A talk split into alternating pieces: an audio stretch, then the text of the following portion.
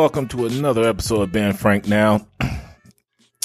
you know what it is. Today is Sunday, and it's Sunday with Stalling. Hope you guys tuned in last week. We had a very, very interesting conversation with the new um, guest appearance by Mr. Gregory McMullen. Good show, good top. Him and Stalling, you know, them two bring the heat. Much respect to the brothers, man. Um, you know where my co-host Amelia, she's not here with us right now because we are going to start gearing this show towards guy talk. And nothing that don't before y'all start getting mad, just locker room talk. That's it because she's gonna have her women's show. She's still on the air, so she's still out there though. But we're gonna just gear this towards more um, guy locker room talk. And plus, I wanted this to be um, show. So, hey, hope everybody's doing good. You know, um, we are, um, yeah, um, my mistake. I said this is Sunday. This is Sunday with Stallings, but we are recording today. is Friday. Hope all you guys are being safe. Have a great weekend coming up. Um, stay cool. Be careful. Wear your mask. Look out for each other. But, um, yeah, today gonna be another good show. Another good topic. We're sitting here with Mr. Stallings and Mr. Greg McMullen. Are y'all there? Can y'all hear me, fellas? Yes, sir. How yes, sir. What's up? Shit, how y'all doing, fellas? How y'all doing? Pretty good, man. How you Another good day. Yeah, we're gonna dive right into it. We were just sitting here talking off the air, sitting here talking about um, NCAA football video games and how um, Greg McMullen was one of the few guys that got the game stopped. So. Don't be putting my business out on air class action checks. Right. exactly. Class action checks. But you know, uh, we're going to dive right into it though. Uh, we're sitting here to talk about um, today's social events, social um, issues that's going on, living in the landscape we're living in right now. We're going to talk about everything. We'll let everything flow. So we thank you guys for joining us today on the Ben Frank Show. Uh, that's Ben Frank Now at Gmail. I mean, I'm sorry, at Ben Frank Now 911 at gmail.com, or you can hit us on Facebook at Ben Frank Now. I know I've been kind of quiet on there lately, posts and stuff, but um, just trying to get a lot of this stuff done on Instagram. So make sure you hit us over there, also on the gram at Ben Frank Now. That is Ben Frank Now. And right now we are with Sunday with Stallings, one of our good shows, one of our hot shows on the air. So um, yeah, let's go and talk into. A. What we were talking about was if you watch the TV show The Chi, You know, I mean, I love that show. And, you know, talking about Chicago to give you a little perspective of Chicago. I, I find it kind of interesting though, but um, some of my characters got killed off and kind of make it sad, you know, Brandon and um, Reg, but Reg to be coming back, but I ain't gonna be a spoiler about that though. Yeah, okay. and he got his he got his brother Trig on there. Trig, Trig was on um the Bob the, the New Edition show. Yeah, the New Edition. Yeah, um, if y'all watched it on BET, the New Edition was pretty good. But yeah, let's go and talk about the Chi though. Um, have you guys been watching that? Or are you familiar with the show? Let me ask that. Yeah, I am. I am. I uh, started watching it. What maybe what season three now? So yeah, I started watching it the first season, and yeah, um, yeah it's, it's, it's actually an interesting show, man. It, it kind of you know gives you a you know perspective of you know what life is like. You know, for some there in you know South Side of uh, Chicago, and yeah, it's actually uh, it was actually well put together, and oh yeah, um, oh, yeah. you know, but it's actually pretty interesting with the, the, the issues that happened last year, which you know one of the main characters is no longer on there. Yeah, um, and even that story about what happened with him, you know, yeah. from the stories I've heard, is you're speaking, pretty interesting. You're speaking about Jason Mitchell, right? The actor Jason Mitchell. Right. Yeah, right. yeah, right. yeah, yeah. I follow him on Instagram, and yeah, man, I, yeah, it's, it's it's tough situation. What about you, Gray? Have you been watching it? Yeah, I binge watched both seasons, and then the third one just came out, and I've been waiting to binge watch that one. but I've been reading stuff that's been out there, you know. But um, the crazy, the crazy thing is, I think they did a good job though to show how one person's life impacted can have that domino effect on everybody else's life, upbringing, and particular situation, you know. But it's kind of like what they say in Boys in the Hood. It's, it's kind of funny like that sometimes. Yeah, like that's true. One innocent situation is led to another situation. I call it another situation, and before you know, it's a ripple effect. So Yep. I enjoy watching it, and um, you already spoiled some stuff about season three, but whatever. You know, I'm sorry, man. I mean, take it with a grain of salt and watch it like I don't know what was about to happen. But uh, you know, alert. Yeah, yeah, basically, yeah. And I don't want to pop up like Frank. All right, let me ask you this then, Brian. How much is too much to show on TV? Did they show too much? Are they doing too much? Do they need to scale back some?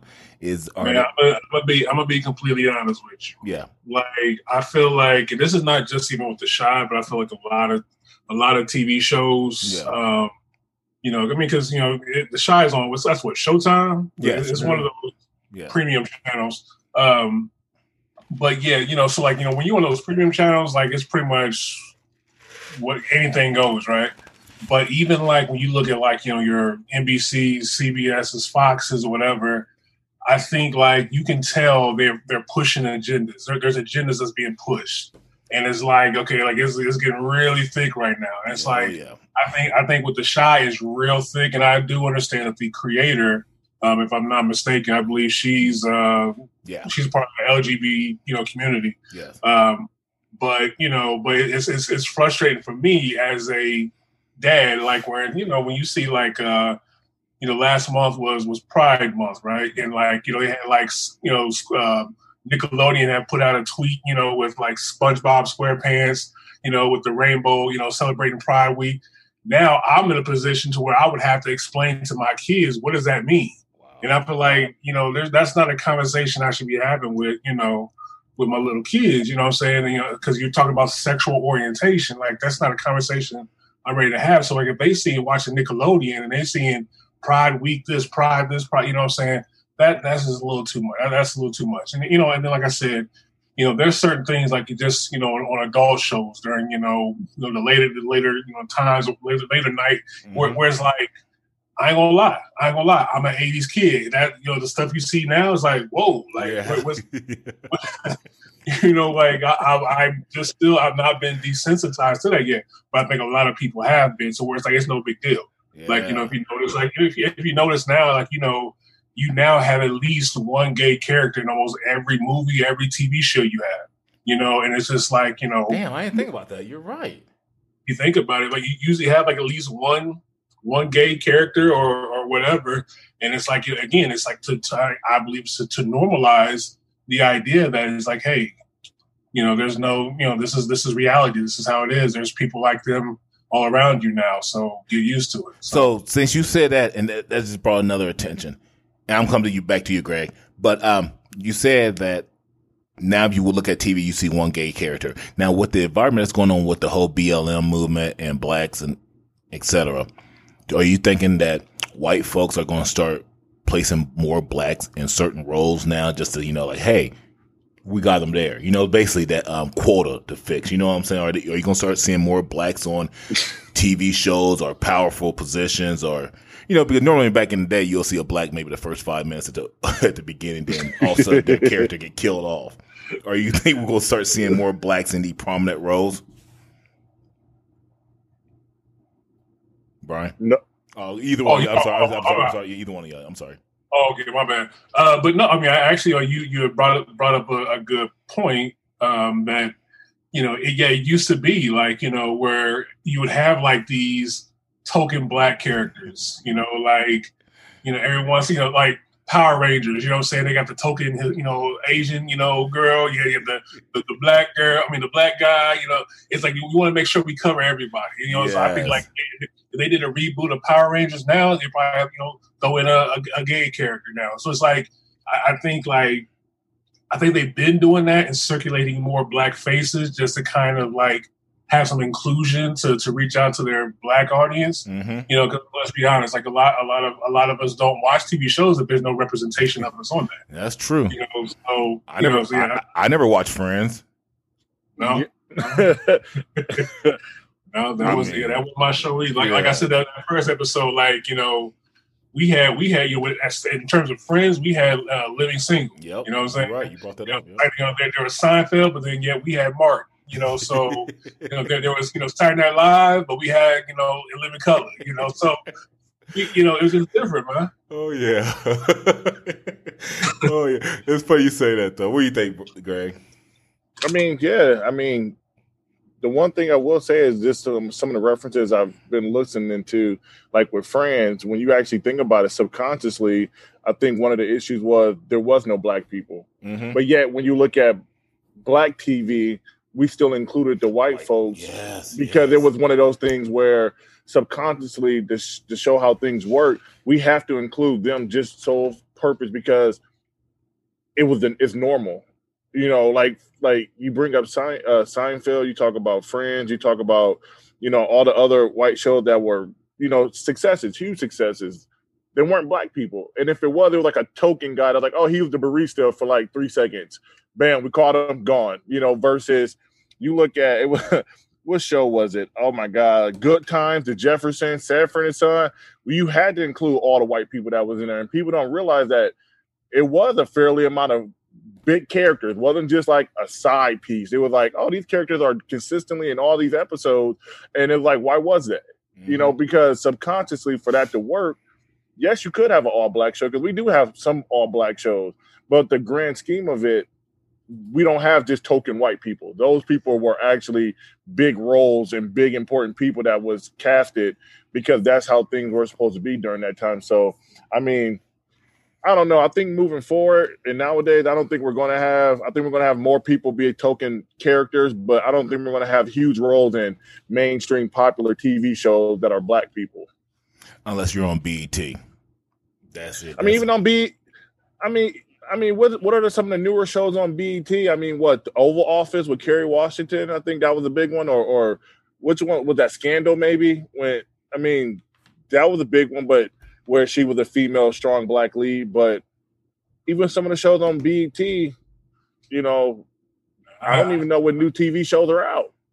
I stopped watching BET back in like 2001, man. Yeah, I mean, like I'm trying to figure. It, it set us back about 30 years. I, Yeah, I stopped watching BET. oh yeah, yeah, it did. Uh, Perpe- perpetuate negative negative stereotypes and all that, and I couldn't I couldn't mess with it no more. Exactly. That's funny you mentioned about um Greg when you mentioned um in reference to when you have a white TV show you never see blacks on it, but when you have a black TV show you see whites on it, vice versa. It's funny Yeah. because I was watching this um Netflix Netflix documentary called "I'm Not Your Negro." Um, it, I, yeah, I'm not your ne- yeah, I am not your Negro. Um, James Baldwin. yeah, James Baldwin Yeah. and, and, brought- and he talked about there was a scene um i forgot what movie he was talking about though but it was a black and white um guy and they were on this train caboose and a black dude jumped off because the white dude couldn't make it he put he reached his hand out City 48. Yes, yes. And the audience like was thinking when the black dude jumped off with the white man, the the, the white crowd cheered.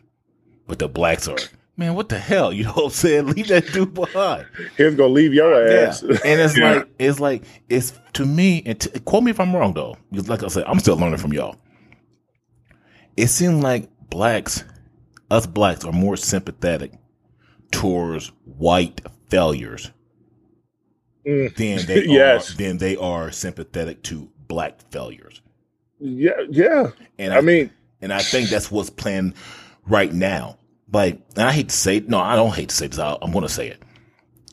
I don't think blacks can be racist. I think we can be haters amongst each other, but I don't think we can be racist because I don't think it's in our nature to be racist. And I mean, tell me if I'm wrong though, but I don't. I think we'll be um, more talking down to each other, race wise, then you'll see a black talking down towards a white.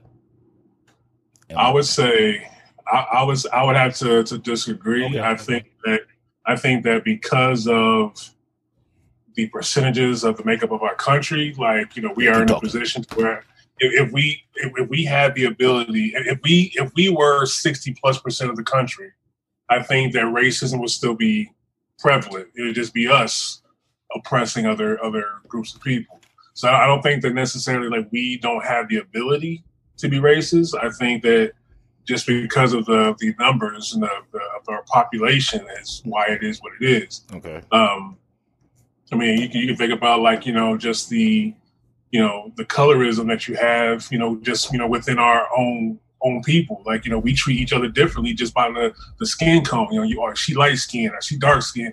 You know, like there you you got that. You know, which which could be considered you know some form of racism racism in itself. So I do think we do have the capability of being racist. Frank, I agree with you. I don't, I don't think my when it comes to being racist or racism, you have to be the majority group in order to instill such a thing. Just because of some of the fact is, we're thirteen percent of the population, and with that being said, within our own group, we have many conflicts whatsoever. But let's take the N word. We normalize that as our own, and we can say it. But when we say it, people don't call us racist. But yet, let somebody outside of our group then say it, then it becomes racist. You see what I mean? So, in terms of if yeah. blacks can be racist, in what regards? In what way can we describe? Like, for instance, derogatory terms towards a white person, it's almost absent. Yeah. I mean, the worst name you can call a white person is what? A cracker. Yeah. But then again, that word, from my understanding, some describe was because of the crackling of a whip. It was just the really? person that was whipping the slaves. So is that really derogatory? I mean, hell, even some of the white people I know, I'm like, oh, you cracker. They're like, oh, what are you talking about? Like a rich cracker or white, like saltine? Like they make jokes out of it because it's comical. Yeah. Like, what racist word can a black person call a white person? Um, a good old boy that hurts their feelings. White privilege, oh, that hurts them. But is that really negative? In order for, I feel like in order for us to be, oh, black people can be racist too in what regards? Because we don't control the means of what a racist person into a person that's oppressed because the press is a form of control. 7 13% is what we are. We don't control really much anything. You know what i mean? So it's like like i said like the n word. We normalize that amongst our own culture but yet let a white person say it well, the first thing we say is that's racist. Exactly. So is it racist words or is the identity of somebody stepping out of their own what makes a person racist. Because, like I said, I, I don't think blacks can be racist because we don't have control over nothing. We the minority groupings, and and and how can we? You're right. You're right. That's funny. I never. You told me something right there. I never knew about. That's where the word cracker came from. From crackling the whip. Uh, that's what some of my white friends told me, and I, like I said, I don't, I, I don't know if it was based off of what they found out and what they know. But now that I think about it, I'm like, oh, that could make some sense. I said, but at the end of the day, but I said at the end of the day, what is the most derogatory thing you can call a white person? There There's isn't. There's none. There's none. And you know, you know racist. Yep, exactly. Race, racist. Yeah, a racist. racist. A racist. That'll get reaction. That'll get a reaction. Yeah, you're right. You're right about that. And that's funny that um to bring this up though, um, I noticed a lot of people I know on Facebook, they argue. I'm not white privileged. I know what, you know, what is white privilege? I never grew up white privilege. You know, if you say that word also, that kind of like tends to, um, strike the core of a white man or a white woman. I don't know why, but that word white privilege, it kind of like, it shakes them, you know? Yeah. Oh, I've seen it a lot too. And it's, dis- it's disappointing because something so simple. Sometimes people, the majority, aka white people, can't understand. It's like you say something like white privilege, they can't understand that. You say something like Black Lives Matter, they can't understand that. You say something about anything remotely not dealing with them or pertaining to them, there's no comprehension of it. You know, you can give the perfect example of white privilege and they'd be like, huh? Like Brock Turner. Brock yes. Turner, the Stanford swimmer, he was a freshman. He raped a girl, recorded it, yep. sent it to his buddies, yep. eyewitnesses, and the judge said, "We don't want to let that fine young man go to jail. We're going to give him probation. Exactly. Boom, time served." Exactly. That's white privilege. Yep. No, the judge was being nice. What? what about the black dude who didn't rape nobody, looked at the white girl and got jailed? Like you, you know, it's like you give them compatible comparisons side by side and they still can't comprehend other than trying to find some other reason why said event occurred and why it occurred. Amelia, you want to say hi so everybody won't think that you're missing or you're divorcing me or anything? Yeah, or that you did I'm something to her. You better stop playing. That's why I can't be on. I said I'm actually packing my stuff right now. That's why I can't be on. Hi, hey guys. Amelia. right there. Hey, hey man. Yeah, but um, here, uh, you know what? Um, okay, let me ask you guys this: uh, We're all this funny thing about all of us that people don't know because they're not on Zoom watching us right now. But we're all six foot five. We're all former athletes. We all have a um, a broad frame. We're black males. We know each other. Sometimes we get loud, laugh, giggy giggy around and all that shit. We can do that in our own community. Do you ever feel like when you're around your white friends or in public, you see one of your brothers or somebody and y'all just get loud and there's a group of white people looking at y'all like think a fight about to oh. break out? What's going on? Yes, yes. Do, how many times have you felt you had to be submissive in public just to not to come up as a threat? Me, every day. and I hate to say this. When I lived in All the Nebraska, eh, when I was in Nebraska, I felt like I had to be submissive all the time. Not, not even Nebraska, everywhere. I'm starting to feel like that when I hit like maybe after I graduated high school, maybe when I was about mid twenties, I started to realize where I go in these places, I gotta be submissive. When I have a hoodie on, I gotta take it off. When I pull up my Cadillac, I gotta turn the music down. Even though my music ain't that fucking loud, I gotta turn it down anyway. You know what I'm saying? I'm finding myself programmed and it's sad that I'm finding myself in a situations that I gotta come off as a submissive person. And then I'm kind of contradicting myself because I don't want my daughters to be submissive. You know what I'm saying? I want them to be strong, stand up for themselves. They see dad, dad, dad, why are you doing this when they get older? Why are you doing that? Because I don't want to look like a threat. Have you guys ever been in that situation that you always got to come up submissive or do you not know you're being that way? Either So one. I, so so I- I'll say this: the term submission. There's nothing wrong. Like submission is not necessarily a bad thing. okay. You know what I'm saying? Like we like like I've always like this has always been burned into my brain. But like when we drive up to when we drive up to a stop sign, Mm-hmm. we stop. You know what I'm saying? We just submitted to the stop sign, right? Gotcha. You know, we all have bosses. Yes. Our bosses give us expectations of what they, we are submitting to our bosses. Gotcha. So like submission is not, you know, necessarily a bad thing because if the, the environment calls for it, then we, we need to submit to that expectation. So if my job says I can't wear a hoodie or my job says I need to, you know, be here on time or whatever, then I need to submit to that. But I know what you're saying. You're saying like we have to almost we have to change our identity just to make white folks around us comfortable. Is that, is that what you're more referring yes, to? yes, yes, So- yes, yes. So like no, yeah, I, I yeah, that definitely I've had to do that several times, especially growing up where we grew up. Yes. You know, like you had to because you're a minority, you have to fit in however you can, and and, and it's code it, it's it's code switching. You know, you have to you have to you know you can be a certain way with your family and your friends, your your black friends, in, in our case. But then, like when you get around your white friends, you get around your co-workers, then you got to like address yourself a little bit differently because, especially for us, you know what I'm saying? You can have one, you can have a white male who can just be speaking passionately about something, and that's cool. Like, oh, he's passionate. But you like let one of us say, you know, talk passionately, it's intimidating.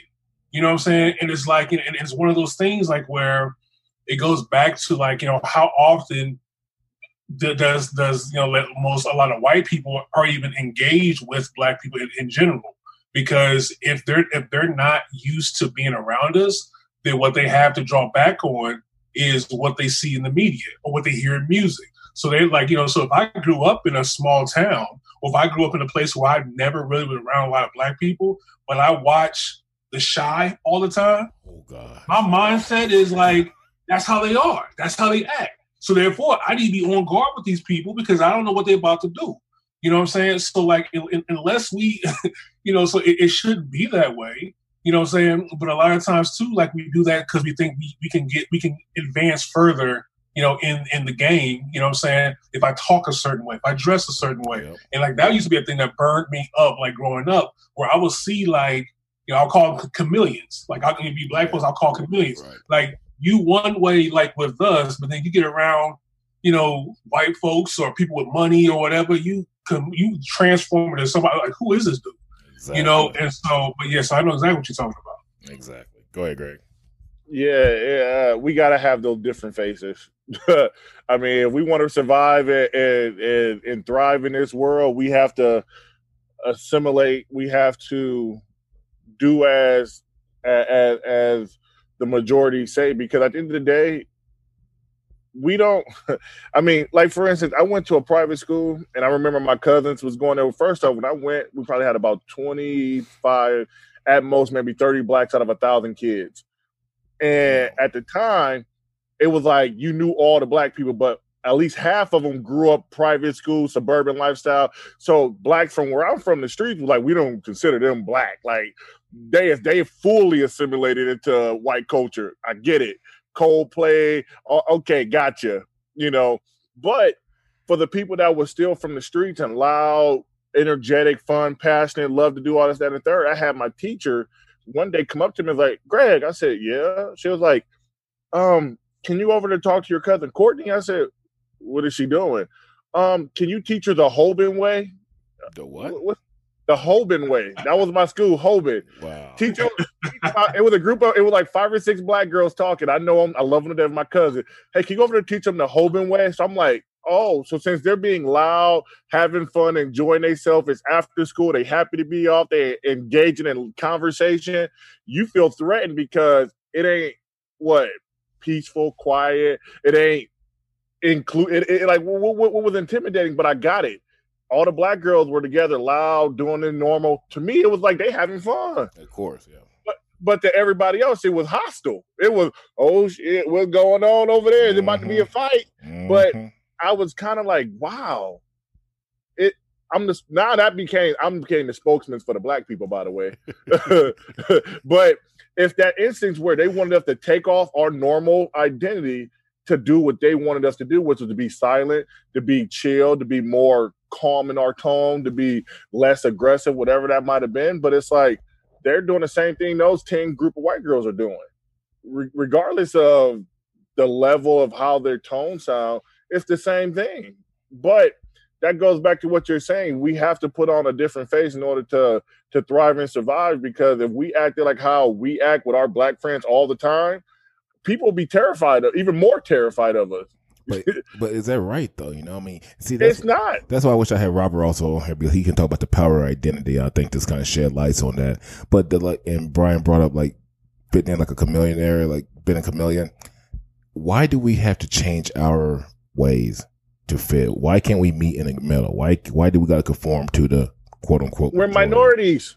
Yeah, that, that- that's the thing. Yeah, we're minorities. We're minority. We, we're not. You know, when, when we're thirteen percent, we're not calling shots. And We don't you know, call them. We're, we're playing. We're playing a game that was not. We didn't create the game. We have to. We have to play the game. Makes And sense. so you know, and so you know, unfortunately, you know, if, if you want to advance in this game, you got to know the game and then play the game they the way they want to play. You know, Yeah. um, and it's it's unfortunate because I mean, a lot of our culture has gotten lost in this game. Yes, You know, like you know, it, it's you know, and, and I won't say like you know, being loud and all that stuff is necessarily black culture, but like you can kind of associate. You know, we tend to be that way of course, of you course, know yes. and so you know and so like when when you have uh like when you have like you know white friends like that that's that's the the the, the brilliant thing is is that if you happen to have a white friend who is interested in you and your family and how you do things Yep. teach them up teach them up like don't you know don't be like you know push them man you you you, you can't be a part of this you can't be a part of, like no teach them up like allow them to be able to see you know our world because there's not a lot who really care there's a there's not a lot of a lot a lot of you know folks who really care because they don't have to. They're the majority. That's y'all stuff. Like I don't care nothing about y'all's Juneteenth. I don't care nothing about y'all's Black History. Like that that ain't that ain't for me. Y'all keep that to yourselves, and then we're gonna keep doing what we normally do. Yep. And you know, and that's what we are. And I think that's different. We have all these factions, and you got, like you said, you got that group that said you do your thing, you know. So we gonna keep our stuff, and they know they're the majority, and that's why I think a lot of disagreements are the way, especially when you look on social media, especially on my friends' page. You have a couple that just straight, oh well, blacks ain't. Um, I don't see blacks out here um, complaining about killing each other, but they're talking about when a white man does this, white man does that. I'm like, dude, you're not understanding the whole big picture what we're trying to say. And then I think the um, like the Black Lives Movement. Let's touch on that. The BLM you, Brian, you got me studying more and more about this damn group. And um I, I got no hell no, I'm not treading water. I ain't gonna I'm not I'm just be real. Speak your mind. Yeah, no, yeah, speak yeah, yeah, yeah, yeah, yeah. Yeah. I don't agree with it. I don't agree with it. I don't um I, I to me, just my opinion, after reading it, it seemed like it was a bunch of a bunch of bitter ass people that is mad at the way I'm trying to choose my words carefully, man. Let me say your damn words, man. Seriously, because no, oh, you ain't never been a Tiptober, man. What you I, talking I, I know because um, I'm still doing research on it, but to me, I'm gonna say this: it's like it's a bunch of bitter ass people that's upset and that's joining another group to try to um, disrupt a particular group, and and what I mean by a particular group is they try to. To me, I feel like they're trying to eliminate the male out the household, so a group can have more of a say, more of a power. It's like a balance of power and I think they see the male as a threat. Is am I am I? You get where I'm, you get where I'm going with this? You are you following or not? No, no I, I, get what you're saying. I, I don't. I I don't think that they're necessarily purposely trying to take out the male or drive out the male. Yeah. But I think uh, inherently with the things they're trying to do and push forward, that's what that's what's going to happen. Um, you know, like the like the, the whole idea of a core of the nuclear nuclear family of having a father and a mother and all that stuff. Like yes. they stated, they're wanting to disrupt that uh, to where a family could be anything you want it to be, right? Mm-hmm. So, uh, you know, so like that that in itself, there's a trickle effect. Like there's a ripple effect that you know will eventually, you know, address. I mean, I mean, I mean, already, like I said, we already have like seventy percent of black family or black children are raised in single parent households. So like I mean, I, I can't, can't Yeah, I mean it's it's like you know we really can't have much more damage to the black family as it is already. Um, but no, I mean that yeah, I, I agree. I mean you know I've seen the the whole Don Lemon and uh, uh, Terry Crews yes. thing, and I was like, I was like, I see I see all through that man. Like you know, um, go ahead and explain explain to everybody what the video what yeah. the video was. Go yeah, Frank. Go ahead and explain to everybody what the okay, video uh, was. Don, well, just from where I'm coming from, Terry made a comment basically disagreeing with the rhetorics of the Black Lives Movement, and it got a lot of backlash over it, which I kind of felt, you know, at first without studying I'm like, yeah, you know, Terry always saying something, Don's right, whatever, whatever, whatever. Then as I start reading more about it, he's feeling the same way I felt, you know, and exactly everything you just talked on, Brian.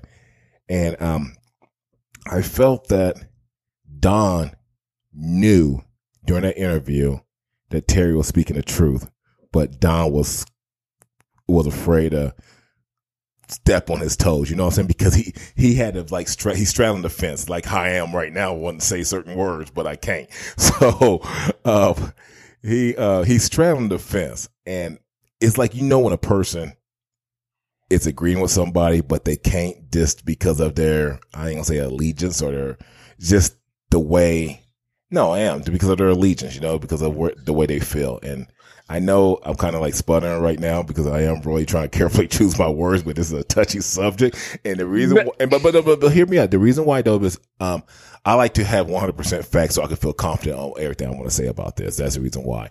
Do I agree with Black Lives Movement? No, I don't agree with it. Am I is there any way for that to turn around? I don't think so right now. I don't think so because I mean, at first when Black Lives Movement came out, I thought it was this one mission of, you know, all Black Lives Matter. We're to um, take care of this, this and this, you know, basically like taking some of the, um, policies and vision of, um, Huey Newton and, um, of the, um, Black Panther party, you know, but then again, they're going way off script. They're going totally to I ain't gonna mean this word, but all the way to the left. They're going all the way to the left with it, you know, and their their vision is not what I see is the right vision. But hey, I'm only speaking for my opinion. So, Greg, you know anything about the black? I mean, how you feel about the BLM? Oh, Greg, you there? how you feel about the BLM, man? Okay, the Terry Crews tweet. I was in my car driving when I heard the tweets and yeah. stuff like that. His tweet pretty much said that if is the Black Lives Matter movement turned into the Black Lives Better kind of deal, which kind of threw me off because he said once you start to trying to put black people above everybody else, you're stepping into uncharted territory. He was pretty much saying, and I pulled up the tweet.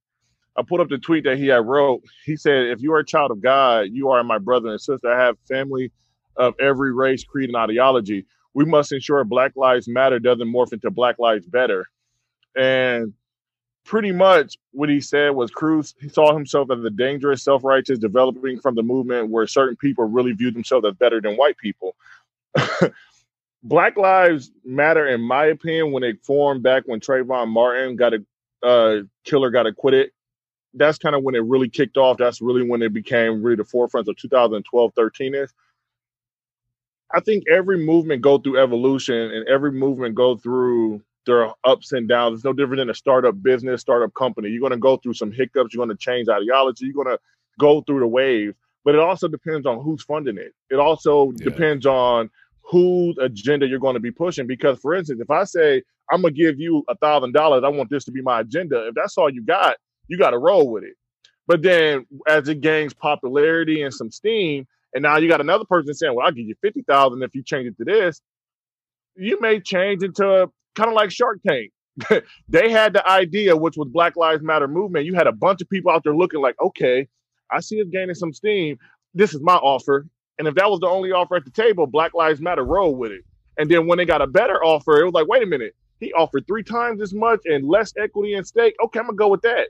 So that's how those identities change. Because for instance, what's the difference from the NAACP? People forget about them. I mean, my thing. It's a, it's a huge difference between the two. Oh no, no, no! Watch this though. They went through the same ups and downs and ups and downs like anything else. Because there was a point period of time where people were like, "They're a bunch of frauds. They're a bunch of nut. What, what they trying to do? What the national advancement of color people? What, wait, what they trying to do? Oh hell no! They think they better than us. It was the same. Yeah, well, that, that's that's it. That's it. That's the thing because because yeah, you, are right. Because the NAACP, the biggest thing they had was was that they more focused on the elite black folks. Like, exactly. You know, so like so like you know like your poor black folks, they didn't they wouldn't feeling they wouldn't feeling the NAACP. They they bougie. They like they don't they don't care nothing about us. But mm-hmm. what we're talking about here is, I, I think it's apples and oranges because with the with the BLM uh, organization, like up front, it looks like we are all about advancing basically the same ideas of, of NAACP advancing the uh, the the movement for, and for equality for Black people. Mm-hmm. Period. That's what it looks like up front. But when you go onto their page and you look about their about section and you scroll all the way down oh, to the oh, bottom, yeah. all the way to the bottom, you start seeing like there's like other stuff that they're also pushing in there. Yeah, so are. it's kind of like so it's kind of like this here. It's like it's like you know you got a little car that's been driving this little, you know, little, uh, uh, uh, little pacer, little old beat up car driving, and they ain't getting too far too fast. But then this big old Cadillac driving, you know, driving 100 miles an hour. Like, oh, hold on, they hitched onto that thing because yeah, we trying to go where y'all going. Yep. And that's what it looks like to me. It's like, okay, we we're gonna be we're gonna latch onto this black movement to be able to push our agenda as well. You know what I'm saying? Because mm. like, if, if, even if we, we watch TV, we watch TV, we, we watch TV during these a lot of these protests like you'll start seeing like you know like the, the the, rainbow flags or something. It's like what does that have to do with the black struggle? That has nothing to do with it. But, but they had tied on. They had tied on to it. So yeah. so that's where my that's where my issue is. If you want to fight for all that, that's a that's a completely different story. But what I'm saying is, don't try to don't try to spoon feed me, you know, uh, um, Pope and tell me that that is pudding. You know what I'm saying? Like, like, don't try to tell me one thing that you're doing you about something, but then you don't try to force something else on me as well. Yeah, but ain't that every organization in the United States of America? I mean, let's think about it. Just like what I was referencing, the the thing that drives this country, like everybody knows this, one percent of our wealthiest people control everything that happens in the United States. So how easy is, is it for anybody to join any kind of movement and discredit it? How do you discredit something that's legitimate? You start throwing in stuff that makes no sense. You start putting stuff in there to kind of give you that doubt. That's what that's what the whole term reasonable reasonable doubt comes into play at. People got legitimate movements that are fighting for legitimate things, but if the person funding it wants to somehow dismantle it, regardless of what their motives may be, you can have people second guessing it because of a little quirk that they throw in there that's going to throw people off. Actually, when you look back at it, the stigma was in the black community was that's where AIDS originated because us blacks are all gay, down low. Yeah. Like that whole stigma been around well before the Black Lives Matter movement. So now that they're talking about adding in black trans, black queers, black LGBTQ, that's not that's not something that was never talked about. It's just now they're saying we're including every black. We're not trying to include the black straight community. It's, it's, it's even deeper than that, man, because it's even focused. They even focus more even on. Uh, I can't remember what, what it's talking about transgender, like especially transgender females. Like like now we're getting into gender. We're, separating by genders now too. So it's like to like like I said to me, it's like okay, look, if you want to have that movement, fine, but not. I, I just have a I just have a fundamental problem with okay, you had your like like like the like women's like you know women's suffrage. You know they had their movement and they stuck to their that was their movement. Yeah, they black folks. We, had, we had our movement. Yep. You know, you know LGBT. They've had their movement, but now it's like the LGBT has linked onto another movement so that they can progress even further. I'm just like that. Yes. That's right. That ain't right. It may not be right, but okay, let's put it this way. If you had a basketball team, can you win with five point guards, or do you need a point guard, shoot guard, small forward, power forward, center? But, but, but, I'm, I'm, I'm, asking. No, no, watch this, watch this, because cause this is the thing. Culturally, when had culturally within the black community, when have we been even okay with that with with the LGBT life? Exactly. When, when, when has that ever been? You right. No, we never did. We haven't, but it was it's, the best kept secret. So, so, so my thing is, is that hold on, what's really happening here? We, we have to look at the big. We have to look at the bigger picture. What's really happening here? It's never been a part of our culture except for here recently like within the last like maybe 10 years. Like, like how how is it now? How is it now? Like all of a sudden, like we out here fighting for equality and this and that, whatever. Now we fight for equality and acceptance of of of uh, of your sexual orientation and stuff like that. And I'm like, nah, like but, that, this, but you know what? But listen, but I told you, it's think about it. If the Black Lives Matter movement say was a million dollar entity, it just with black people, nobody else alone, but then you added on white people. They added another three million to it. And then you add on the LGBTQ, they add another two and a half million. Then you add on all these other people, like you said, piggybacking off of a movement. Now you got a $15 million fund to, to deal with all the issues with Black Lives Matter moving the forefront. Versus if you did it by yourself, it'd just be a million. That's what I'm, it's like investing. I'm, I'm saying it's it's not right, but the reason why I think it's going on that way and that why they included so many different branches is because they all do bring something unique to the table, but black people crosses all those spectrum. There's black trans, there's black queers, there's black lesbians, there's black gay people, there's black. It, it, it's an alliance amongst all the issues that's been going on, but yet they put it in the form of Black Lives Matter because black people that are, are homosexual are even more victimized. I mean, you go to places like Atlanta, Georgia, where that's one of the capitals, but yet you still got people like us that's like, what? Well, what, what, I ain't going to that, you know, Rainbow State, you know, or San Francisco, which is extremely diverse. And it's the same thing because they have a huge population of trans people. But what I'm saying is, it's not right. But they're looking at it in terms of if I had a little bit of everybody from all these different communities being represented, it's going to allow our movement to be even bigger than what it's supposed to. Because if we did it alone, just like the w, uh, NCAAP, they needed other people to make it happen the people, the founders, WB Du Bois and all them, they could have done something, but they weren't going to move forward with their capital because because we didn't have that kind of capital. So they had to add in a bunch of other people that were scholars, professors, lawyers, doctors, um, from black people, white people, people that were foreign. You had Asians. I mean, you had to you have to have a, a diverse pool of people to progress your agenda because if blacks did it alone, we thirteen percent. Uh, uh, let me let me ask you this: you you went to you went to a uh, to a private school, right? Yep. Okay. Was it was it Catholic, Christian, or what was uh, it? Catholic subdivision Holy Cross. Okay, so so it's a so it's a Catholic school. Okay. Now, with it being a Catholic school, now I don't know I don't know if you like you know you uh, you knew this, but like if it's a private school, their primary the, the majority of their funding comes from it's, it's, it's a private entity. Like some like mm-hmm. they get their money money somewhere like more likely from the Catholic Church. Yep. For funding, right? But like a public school, the money comes from a public, you know, it comes from the state, right? Yep. So, taxes. Yep. Now, so like I'm actually really interested in starting and uh, starting my own school at some point in my life. I want to start my start my own school, right? Wow. But I'm gonna make it private. But I'm gonna make it private. Why? Because I don't want the state to have anything to do or have a say in what it is that I'm trying to accomplish with my movement or my my uh, my school. Because once you accept money from a certain group, become part of. They now have a say in what you do. Yep. So what I'm saying is, is that if you are, if, if you, if your initial movement was about police brutality, uh, um, uh, uh, you know, whatever else it is in terms of for the black, uh, you know, to, to embarrassment the black black folks, then that's what it should be. But then once you start add, taking in money and bring, as you were saying, adding more pieces to it to, to you know become bigger to be address other things, now you've allowed yourself your direction might not be going in the same direction now. You might have to have to turn a little bit and go into a, a different direction because you've now linked on with another group.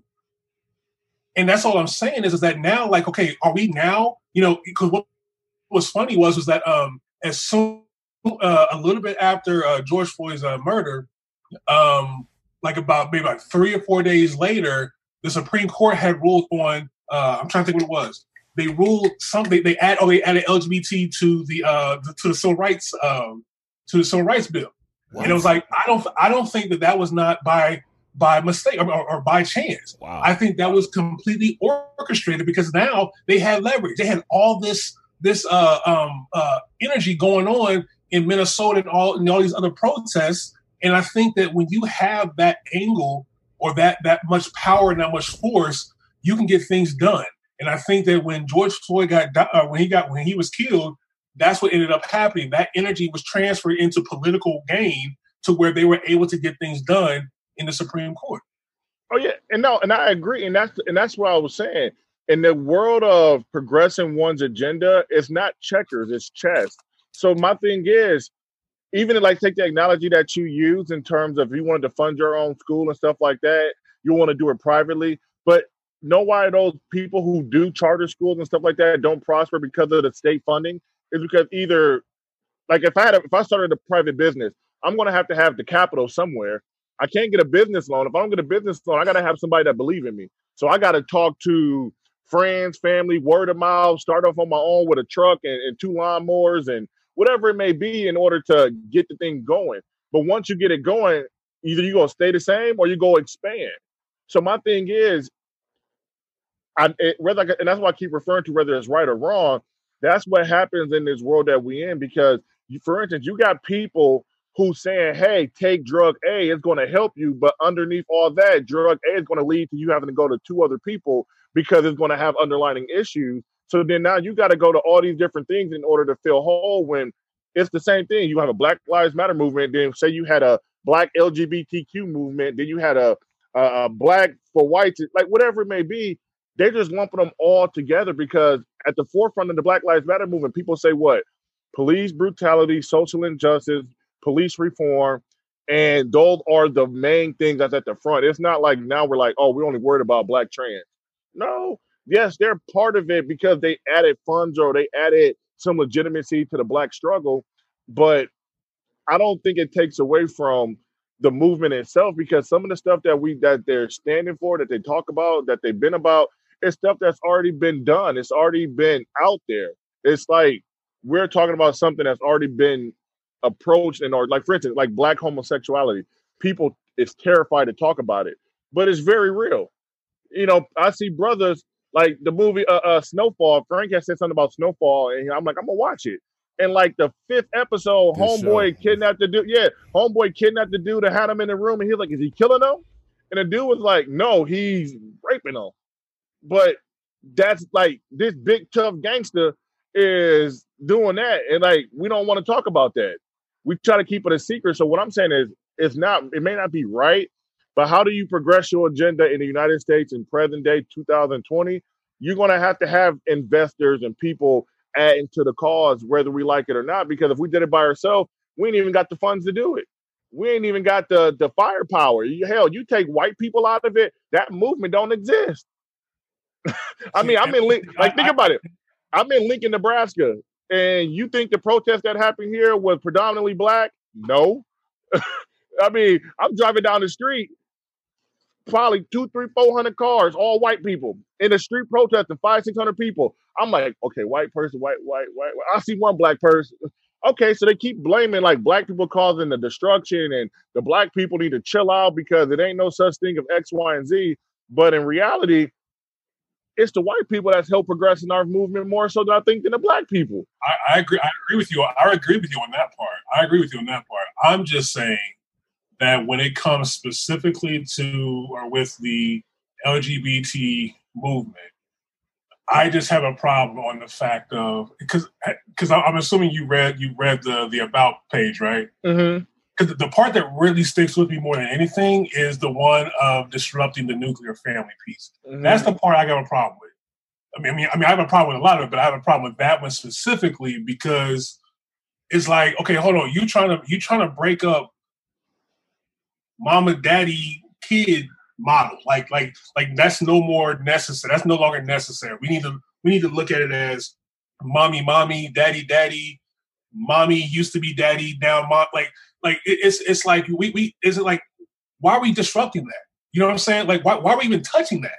You know what I'm saying? Like me as a heterosexual man, why do I need to? Why, why am I put in a position to where if and this is where I feel like they did with Terry Crews is that it used to be it used to be that if you disagreed with someone who was gay or whatever, then you would call you know insensitive or or a bigot or you would be called different names, right? Exactly. Yep. And, and, and, and, for like a lot of us black folks, it's like whatever. Like you like whatever. It, we didn't trip. White folks might trip about that. Okay. But now, but now when you when you latch onto Black Lives Matter, now okay, if you don't agree with Black Lives Matter, then you a coon because it looks like it looks like it looks like you are against black people. No, what Terry Crews is saying, he's saying the exact thing I'm saying. Is like, hold on, there's more to they there's more to this agenda than just black uh the the, the black uh the black movement. There's more to it. And because they have lashed on, now any black person who goes against it is going to be called a coon or or or a sellout because you know, and, and that's what I'm saying. Is that tricky stuff, man? It's the smoke and mirrors. It, it's like you know, you can't. You, you have to be completely open to what's really going on. I hear what you're saying. In order for a movement to, to progress, you need a you need all hands on deck. I hear what you're saying, but I guarantee you that if the Ku Klux Klan said they'll they'll, uh, they'll put in two million dollars to the movement, I guarantee that ain't gonna happen. You know what I'm saying? So like we, we have to be very clear. You can't just accept just anything just because.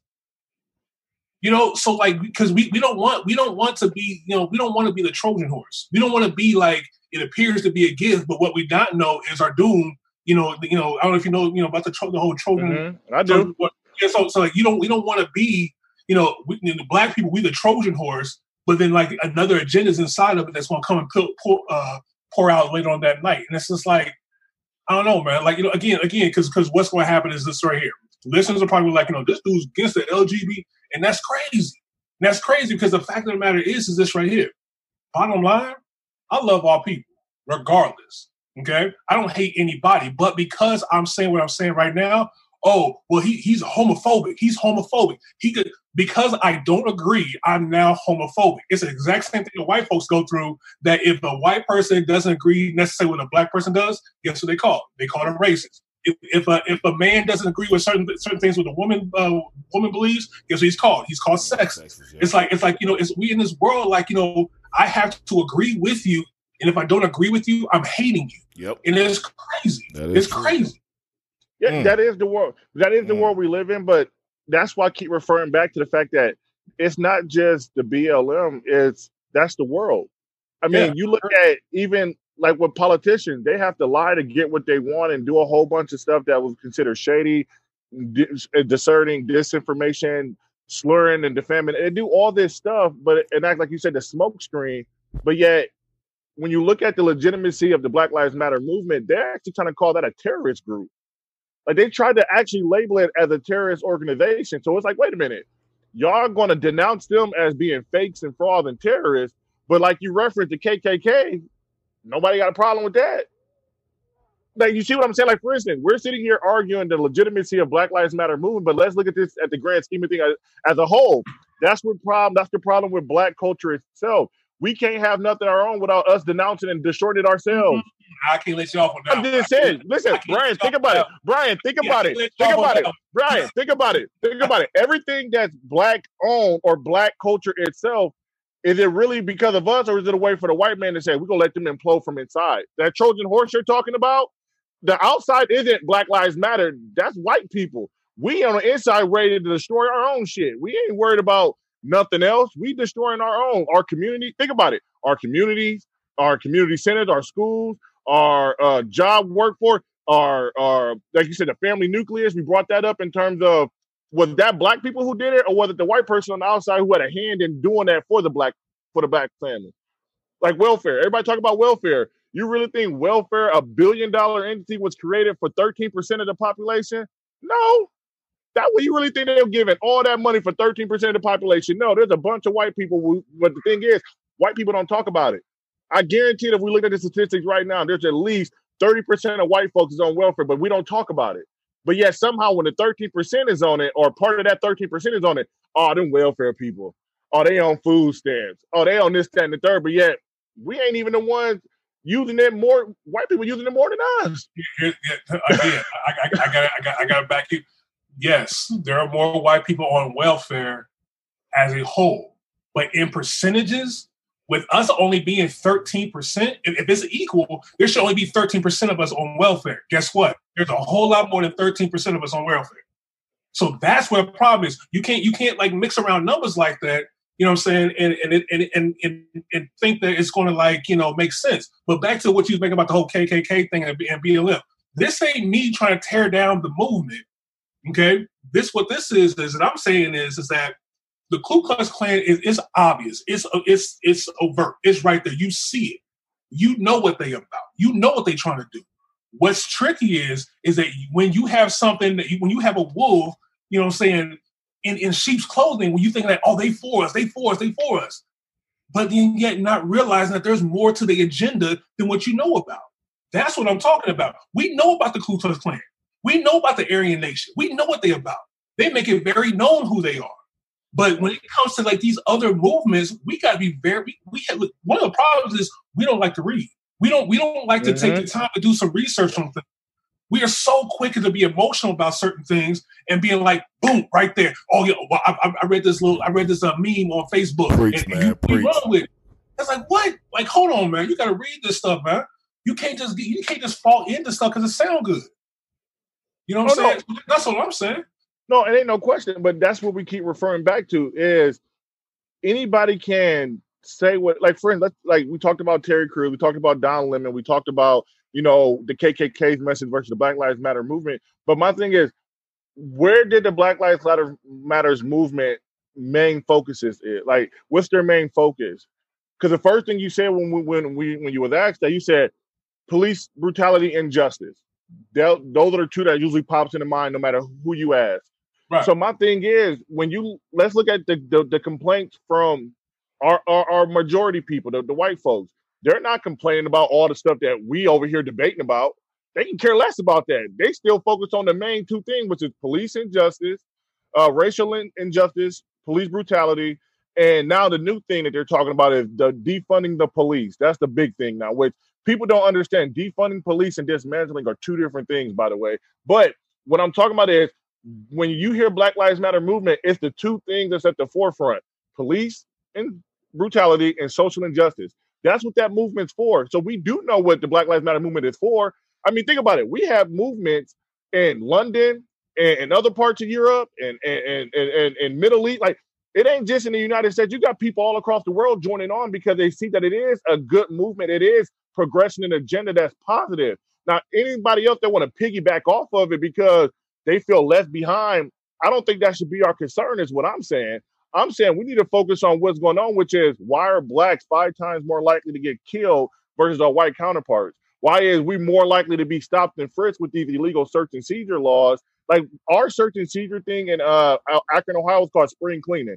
So for the month, beginning of spring, and for a month straight, they could stop us for nothing, violate our civil rights. Just don't have a. Hey, I'm walking down the hey, I'm walking, I'm walking down the street. The police can stop me, pat me, do all this, that, and the third. So I think, I think at the end of the day, we need to stay focused on the two things, the three things that are being put out there, rather than trying to focus on why we should kind of dismantle it. Oh, Frank, Frank, Frank, we can hear you. Yeah, you, no, I, yeah, I, I, had you on mute. I'm sorry. No, you didn't. No, you did. Okay, uh, my bad. I say y'all, y'all two are going pretty good right now. That's why, like, yeah, Yeah, man, y'all both are so opposite, man. It's good. Y'all heard me say that, yeah. but man, it's in a, good. but it's in a constructive way, and that's why, like, my thing is, it's like I'm gonna focus on the facts of the case. It's like, for instance, when a black man died from the hands of the police, they try to focus on everything else but the fact that he was died, he was unarmed. It was, oh, he was a drug dealer. Why his mama named him Ladarius? Why would not no stop focusing on that? We focus it on the fact that he was killed unarmed at the hands of police officers. Don't start bringing up those smoke screens like like I'm not saying that you are, but when, when we talking, it's like, well, they added in this to their agenda and that to their agenda. Okay, don't worry about that. We're worrying about the at the forefront police brutality, social injustice, defunding the police. Why should the police force have four billion dollar funds of taxpayer money, Watch but this, our schools this. are failing? Watch this. I'm a, I'm a, I'm a, I'm a, I'm a pull you in on this one. So we had Barack Obama for eight years, right? Mm-hmm. What policy did he put? What policy did he pass that benefited black people specifically? Uh-oh. We bring it, Brian. We listen. That's called that's called passing the buck. We No, no, no, no, no, no, no, no, no, no. This has everything to do with what we're talking about right now. Tell me, but- what, but what, what, what, can, can you give me one? Can you can you give me one thing he passed? Watch this. Can we give any? Watch this. Can we give any policy that any politician that never gave us? So you so you mean to tell me you can't give me you can't give me one? I can't get one from Trump. can- I can Hey, look. Hey, look. can give you one. From from, from Trump. Listen, from Trump. Listen, from Trump, Obama, George W. Bush twice. I can't give you no policy. What about Clinton? Now, okay, now check now check this out. Check this out. I can't give no policy. Look, They don't look, do. whether, whether we wh- look whether we like it or not, whether we like it or not, Trump actually has given more money to HBCUs than they've ever had before. Hold on, say that again. Say that. Say that a little bit louder. What do you Trump, say? Trump, Trump is actually Trump is actually given more federal money to HBCUs Wow. than any other president has. Wow. Now, that's one thing I know. I, look, do I like Trump? Absolutely not. But I just do know that is one thing. Now, there is one thing I do know that Obama made sure he got passed before he got out, and that was the whole gay marriage uh, uh, stuff. My Yeah, thing, and, and what, what- that, that's my point. This is what this is what I'm saying. This is the point that I'm trying to make. Is that you're saying like don't pay no mind to the other stuff that they talking about. Focus on the stuff that the, the original thing. And what I'm saying, yes, I agree with you on that in principle. You know what I'm saying? But what I'm saying is, is that me generally, I don't like to be used. I don't like to be used. I don't like to be tricked. I don't like to be misled. And I feel like that's what this whole thing is. Is it's a, it's, a, it's you're being tricked, you're being misled. Because I find it amazing to me that we have our first black president, and there's not a bill that I can think of or or a, a uh, uh, legislation that he did that help benefit us in any way as a black community. Now, there's things he did that benefit us as a whole, but when it comes to like the whole gay marriage thing, they made sure they got that pushed through. And so I'm saying like it's the same thing. It's like we we got we've been in line. It's like it's like being in, like being first in line. We in line. We look. We've been waiting for this for for 400 years, Mm, and then you got people in the back skipping us, and they getting stuff passed. Mm. It's like wait a minute, what? mm. And, and that's what I'm saying. It's like there, there's there's there. It, it just doesn't it don't feel right. But to this is my, but listen, but you said you don't like to be misled, but you just use Trump giving more money to HBCU. Does that take away from the fact that he's a bigot and a racist? What's the Look, difference? It's like if the K, it's like it's like if the KKK donated a million dollars to the NAACP, they still racist. They You- you- still you're- are. you're, you're, you're deflecting. You're deflecting. That's not deflecting. You just said you just said. Well, Trump gave more money to HBCUs than President Bar- Barack Obama. Correct? right. Does that take away from Trump still being a racist and a bigot and being who he is? Do you think that Trump was the only bigot and racist president we've had? Listen, that's not my question though. That's not my question. Listen, listen, listen, listen. I know that, but what I'm saying is, you just said that you don't want to be misled and this, that, and third. If I'm walking down the street and I see somebody that's say a KKK member, I'm not going to accept money from them because I don't believe in that. So what I'm saying is, you got a guy that's that people associate with pro-white, white supremacy. Neo not you got a guy that said that, that he supports that, or from face value on the outside looking in, that's what it looks like, correct? A guy that when five black boys got acquitted, he still felt that boys were still they did it. They had to do it. This is that guy, that guy that says all the defamation things he didn't say against all groups of people, unincluding white. But because he gives money to an HBCU, I'm supposed to be like, oh, he cool. He did. Obama didn't. Obama didn't though. Point. You completely missed my point. Then no, no, no. You just said it. I, at no point, at no point did I ever say I want you to applaud Trump. I no, no, no, no. You never said I, that. No, Brian. No, you never said that. You're right, Brian. You never said to applaud him. You said I'm not. I don't like the guy. You said I'm not for Trump at all. But he gave more money to HBCU than a black guy did that was president. Correct. Right. So what I'm saying is, so are we supposed to uh, appreciate him more because we think on the outside, oh, he gave more money where we supposed to. I, I'm I asking you. I, I, don't want you to appreciate. I, I, didn't ask you to appreciate. I'm, just, I'm asking. I'm just, I'm just, saying, I'm just setting up. Look, I'm just setting up some factual notes for you to understand the point that I'm making. I could care less of how you feel about Trump. I, that, that that's not the point I'm trying to make. What I'm saying is, is that just for some, just for some factual evidence, mm-hmm. he has done this. Obama has done this, and I'm saying take that information and conjure up your uh, conjure up your, your re- reset your thinking on, on the matter we're talking about. I look, you made this whole thing now about Trump. We ain't talking about Trump. That's what I'm saying. You deflected. We ain't talking no, about Trump. No, I'm, I'm clarifying about, what you're saying. Right. Organizations. We talk about organizations coming in and and you know what I'm saying and, and they about they about this, but they yeah. get more to it. Yeah, but that's my point. This, I'll give me a, hey, I'll, give, I'll give me an oatmeal cream pie while I listen to y'all. I'll, hey, Frank, shut up. Anyways, but Brian, that's what I'm saying in terms of not deflecting, but you brought up Trump, which is a person that we look at as a negative figure in terms of how his race relations are viewed, correct? We don't say, oh, Trump is for all people, do we? No. I don't, even if you watch. I, I brought up Trump because I brought up Trump and Obama because they're the, the, the, most recent last two presidents we've had. That's yeah, correct.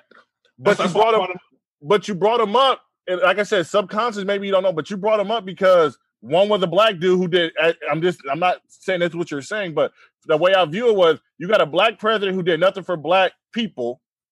You got a white president that did something for black people. How wasn't somebody supposed to take it? Even though you don't may not appreciate whatever that is that may be going on, that may not be a political affiliation. You may not whatever. But when you say Obama was president, he didn't do nothing for black people, or can you name something he did for black people? But then you bring up Trump and what he tried to throw out there, like he was doing for black people. People look at that as, well, that's Trump's smokescreen. See, I don't hate black people. I gave it to HBCUs. Huh? That don't mean you not what you are. But, but it's like, but it's like, hold on. But but again, it's like, yeah, if I get, I get it. Trump be the last person I would think that would give money to the HBCUs. He's the last one. But all I'm saying is, is that again, when you had when we had Obama for eight years, and like you know, and, and again, personally, to be completely and honestly, a lot a lot of my argument with you right now is I'm just playing devil's advocate. Oh, ain't no question. Because, because because honestly, my my whole heart view on this all this this thing in the beginning is like you said, the world we live in is jacked up. We live in a jacked up world. You know what I'm saying? Like the bigger picture is is that it's sin that that has us doing this you know, we can't say that, you know, white people are the enemy. We can't say black people are the enemy. We can't say that, you know, gay people are the enemy. We can't, we can't say that because we all are messed up. So therefore, yeah, what do messed up people do? We do messed up stuff. So mm-hmm. all I'm saying is, in, in, in, you know, in sake of this conversation, is that when when it comes to, you know, what Obama did not accomplish, because there's other there's other variables too that goes along with it. You know what I'm saying? Like they, they did stuff that where they didn't allow him to push, you know, push legislation in and all that stuff. So I mean there's other stuff that's going into it too. But what I am saying though is is that we as black people, we had a black president in office for eight years and he didn't do anything for us specifically. But then we have a white racist president who's only been there for four years who got something done. And so that and so I'm saying is is that what is that? Because how did Obama get? How did Obama get the uh, the gay rights uh, bill, uh, whatever, not, the gay marriage uh, thing passed, but he couldn't get nothing passed for us? And it's like, okay, hold on. So like in, in his mind, was the LGBT community more important than us? Like were they were they divvying divvying out more money? Because again, the, the black life the, the black or the Black Lives Movement could be Obama, where like it started off as being about us, but then next thing you know, ain't did nothing for us, but it did a lot for somebody else. And that's all I'm saying. Yeah, but okay, see, now that I start let okay, let's let's talk about I think when when you talk about what Obama did versus what Trump did, like I said, I know it's a small scale, But I think when you look at it as a whole, something as simple as the Affordable Cares Act that helped minorities out tremendously. So that there alone, let's take DACA. DACA with the Dreaming, the Dreamers Act, which a lot of people don't understand. A lot of immigrants, not only from Hispanic cultures but other cultures as well, was allowed to expand underneath that thing, uh, underneath that doctrine. Because at the end of the day, you got people from Africa coming over there. You got people from Hispanic cultures, whether it's Mexico, the islands, whatever, coming in here as as, as illegal immigrants and staying put. He didn't just just kick them out he said, No, I'm gonna give you an opportunity, and underneath the opportunity, I'm gonna give all you guys an opportunity, but these are the stipulations you have to follow, which was pretty intense. It wasn't no, you know, just go to class. It was you had to have a certain grade point average. You had to, it was a lot of stuff. There's a lot of stuff I think that Obama did that get overshadowed because, like you said, we directly as blacks didn't feel it. We we directly as blacks didn't oh crap, he didn't put more money. Did you know that unemployment amongst the black community was the lowest ever underneath President Obama? The lowest. That's why when Trump took office, he took credit for that when it was like, wait a minute, Obama was there for eight years and unemployment went from 16% to like four. That was like unheard of in every community, not just not just white, but blacks too. And that's why, and that's why I said earlier in my comment is that he has done stuff for everybody, which I think a president is supposed to do. He's done things that that black people definitely has benefited from. Heck, I've been I benefited from uh, when I bought my first house. I got an eight thousand dollar credit from that. Thank you, mm-hmm. Obama. You know what I'm saying? So I'm not saying I'm not saying he didn't do anything at all. I'm just saying that when it when it came to specifically this one group, because it was the black vote that got him in office. If this one specific group, there was not anything specific that directly affected us. But this other specific group, who also has also latched on to the BLM movement, they got something pushed through. And I'm just saying, like, that's just to me, just that I think that's I think that's like where I feel like, hold on, see, again, this is ha- is happening again. It's a movement that's supposed to be about us, or at least we should get something from this. But yeah, you got some other group that's pushing their agenda on it too, and they're probably gonna get more out of it than what we are. Yeah, and I, that probably, and that's what I'm saying. I probably would agree because my thing is, in order for Black people to progress in this country, we need, like, for instance, when, when President, like, not about President Trump, but it's in general, lobbyists and big companies control what goes on and what don't. Why do me and you got to pay taxes, but the wealthy people don't? The one percent. You know why I got to pay my measly fifteen hundred a year, two thousand, whatever it may be, but the elite people don't. So my thing is, regardless of how we look at that particular movement in terms of black progressing, it's going to be we only progress as far as they want us to. I mean, people talk about Black Wall Street all the time and how I got destroyed that nobody talks about it. Whenever we do something of great, it's overshadowed by, like for instance, LeBron James said something about political political stuff, and the Fox News lady was like, "Shut up and dribble." But then Drew Brees said something. It was like, "Let the man speak. He has a great platform. Don't like chill out." But it was like, "Wait a minute." LeBron say something and shut up and dribble, but Drew Brees, who's a white superstar, he say something. It's let him have his time. Even LeBron James gets censored. I mean, look at Jay Z. Jay Z had to look like a sellout in order for us to understand his plan. But why? We talking about a man, a black man who's worth probably close to a billion dollars, have to look like a sellout in order to get our agenda pushed. So my thing is, even being black with a lot of money doesn't give you a leg up on a rich white man. It just gives you a possible seat at the table. And that's what my issue is. It ain't nothing to do with Black Lives Matter. It has nothing to do with anything else. My thing is, our agenda only gets pushed as far as they want it to go point blank in the story. Because, like I said, Jay Z's a, a, a, a, philanthropist, an entrepreneur, business mogul, just everything you could think of. He stays out of the headlines. He ain't got no extra baby mamas. Everything that you like, dang, he went from the streets of New York, all like, wow. But yet he had to look like a sellout in order to get a seat at the NFL table with all the white rich executives. Why? When he got a billion dollars. Why do he have to do all of that? The, uh, Robert Kraft ain't got to do that. Robert Kraft and, and scandals and everything, but yet he could do what he want. I mean, this dude got caught coming out of a bodega on a sex trafficking. What what happened to that? We heard about it for a week. Let that have been Jay Z. Oh shit, he would have he would have got kicked out the NFL. He would it would have been it would have been all bad for him. So my thing is, our playing field ain't the same playing field, and whether it's the Black Lives Matter movement, NCAA, CP, whatever it may be, they only going to let it progress as far as they want it to progress. That that's how I feel. because, like I said, it, it it's shown itself time and time again. When the black man gets too powerful, they find a way to silence him. I agree with that.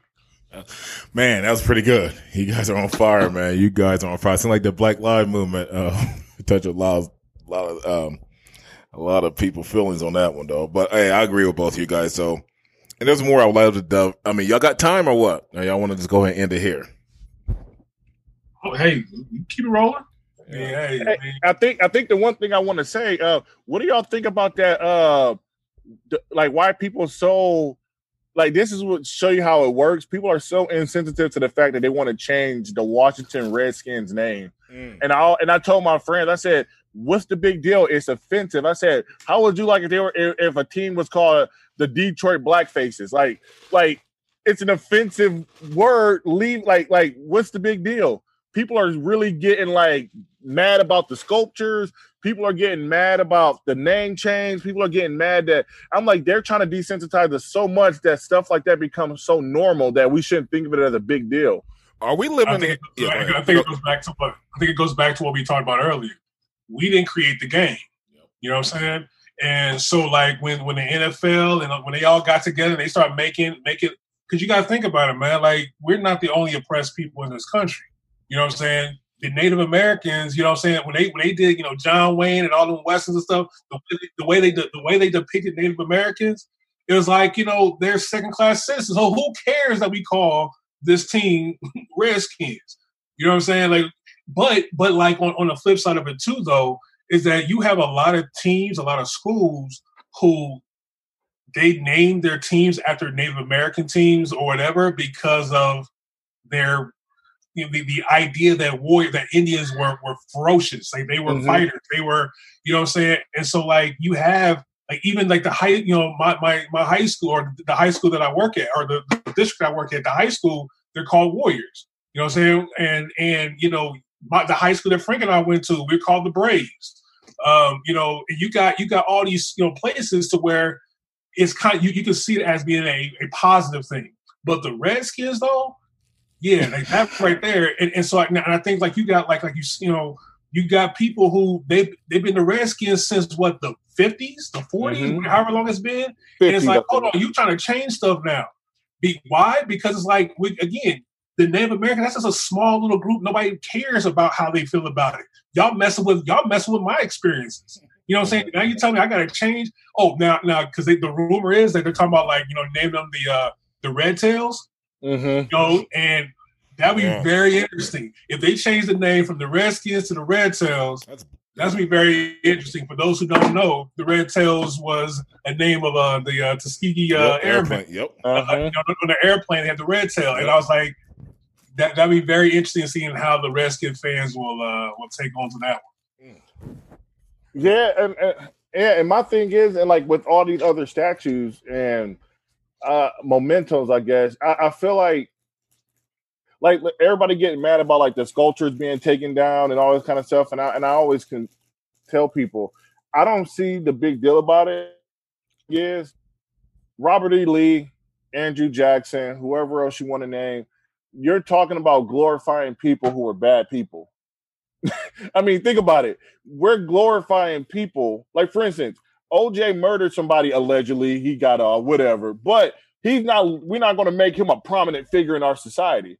He's still going to be known for the things he did on the field that were great, but we don't bring it up. It's kind of like, uh oh, we ain't gonna talk about that. Oh yeah, his But pla- yeah- yeah, his his plaque and statue still at Heritage Hall at, at USC. I mean, I see. Yeah, but just like hey, just like Reggie Bush, huh? you damn right. Leave, leave But my but my thing is, people that do stuff wrong, it's kind of like, oh, we gotta kind of hide. Like when Reggie Bush got in trouble, they wanted they took his Heisman. He lost. uh, Like they weren't playing no games. You got a guy that slaughtered ninety percent of the Native American population. We gonna put him on a twenty dollar bill. We gonna give him a statue outside of this place. Robert E. Lee, you lost the battle. Why are you glorified when you lost the battle? Here's the here's the look. I, I'm, I'm gonna play devil's advocate again here. Here's the question: Mount Rushmore. Okay, slave owners.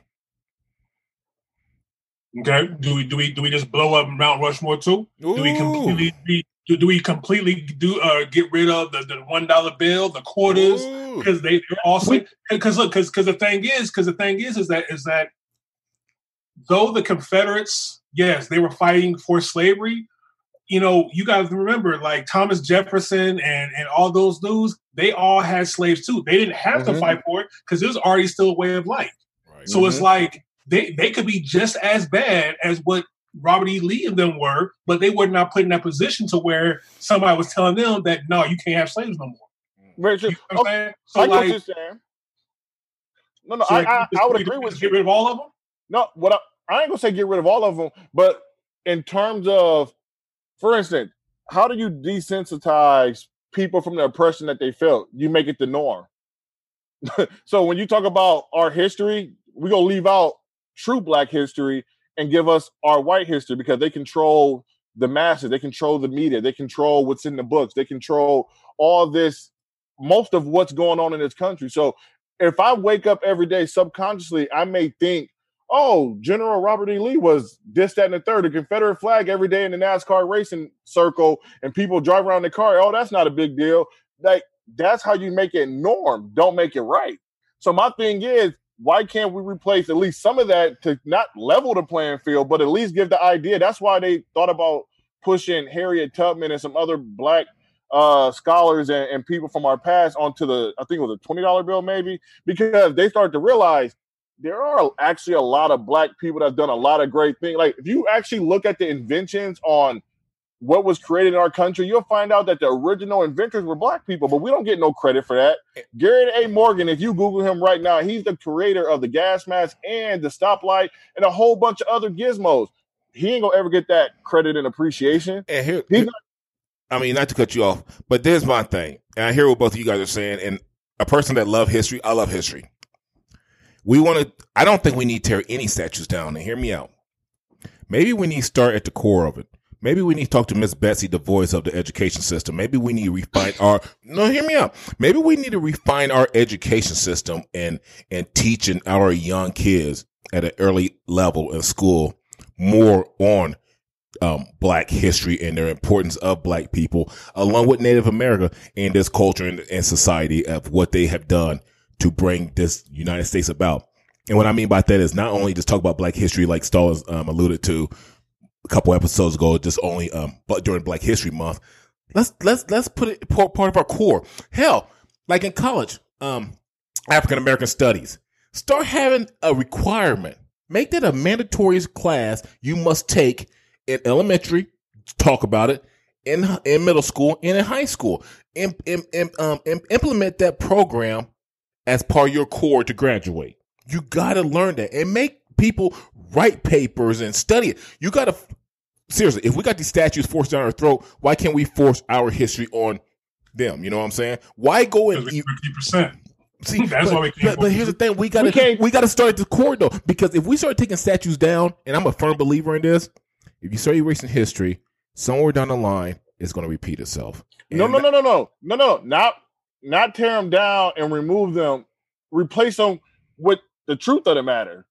You see what I mean? If I repl- like, like how many statues of Harriet Tubman or Dr. Martin Luther King and all the uh, uh, uh, Booker T. Washington? You don't really. You gotta like, for instance, you can take down all those Confederate ideologies, but this is why I say, why did that when we talk about the Confederacy and what that stood for towards Black people, it was a negative, it was hate, it was a time period of slavery, racism.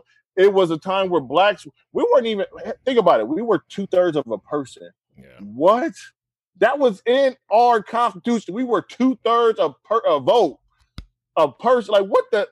So it takes two people for us to be a whole during that time period. So my thing is, why? How many? Even when you go to the South, how many prominent black scholars and and and W. E. Du Bois statues and and Frederick Douglass? How many of those statues did you see anywhere in our country?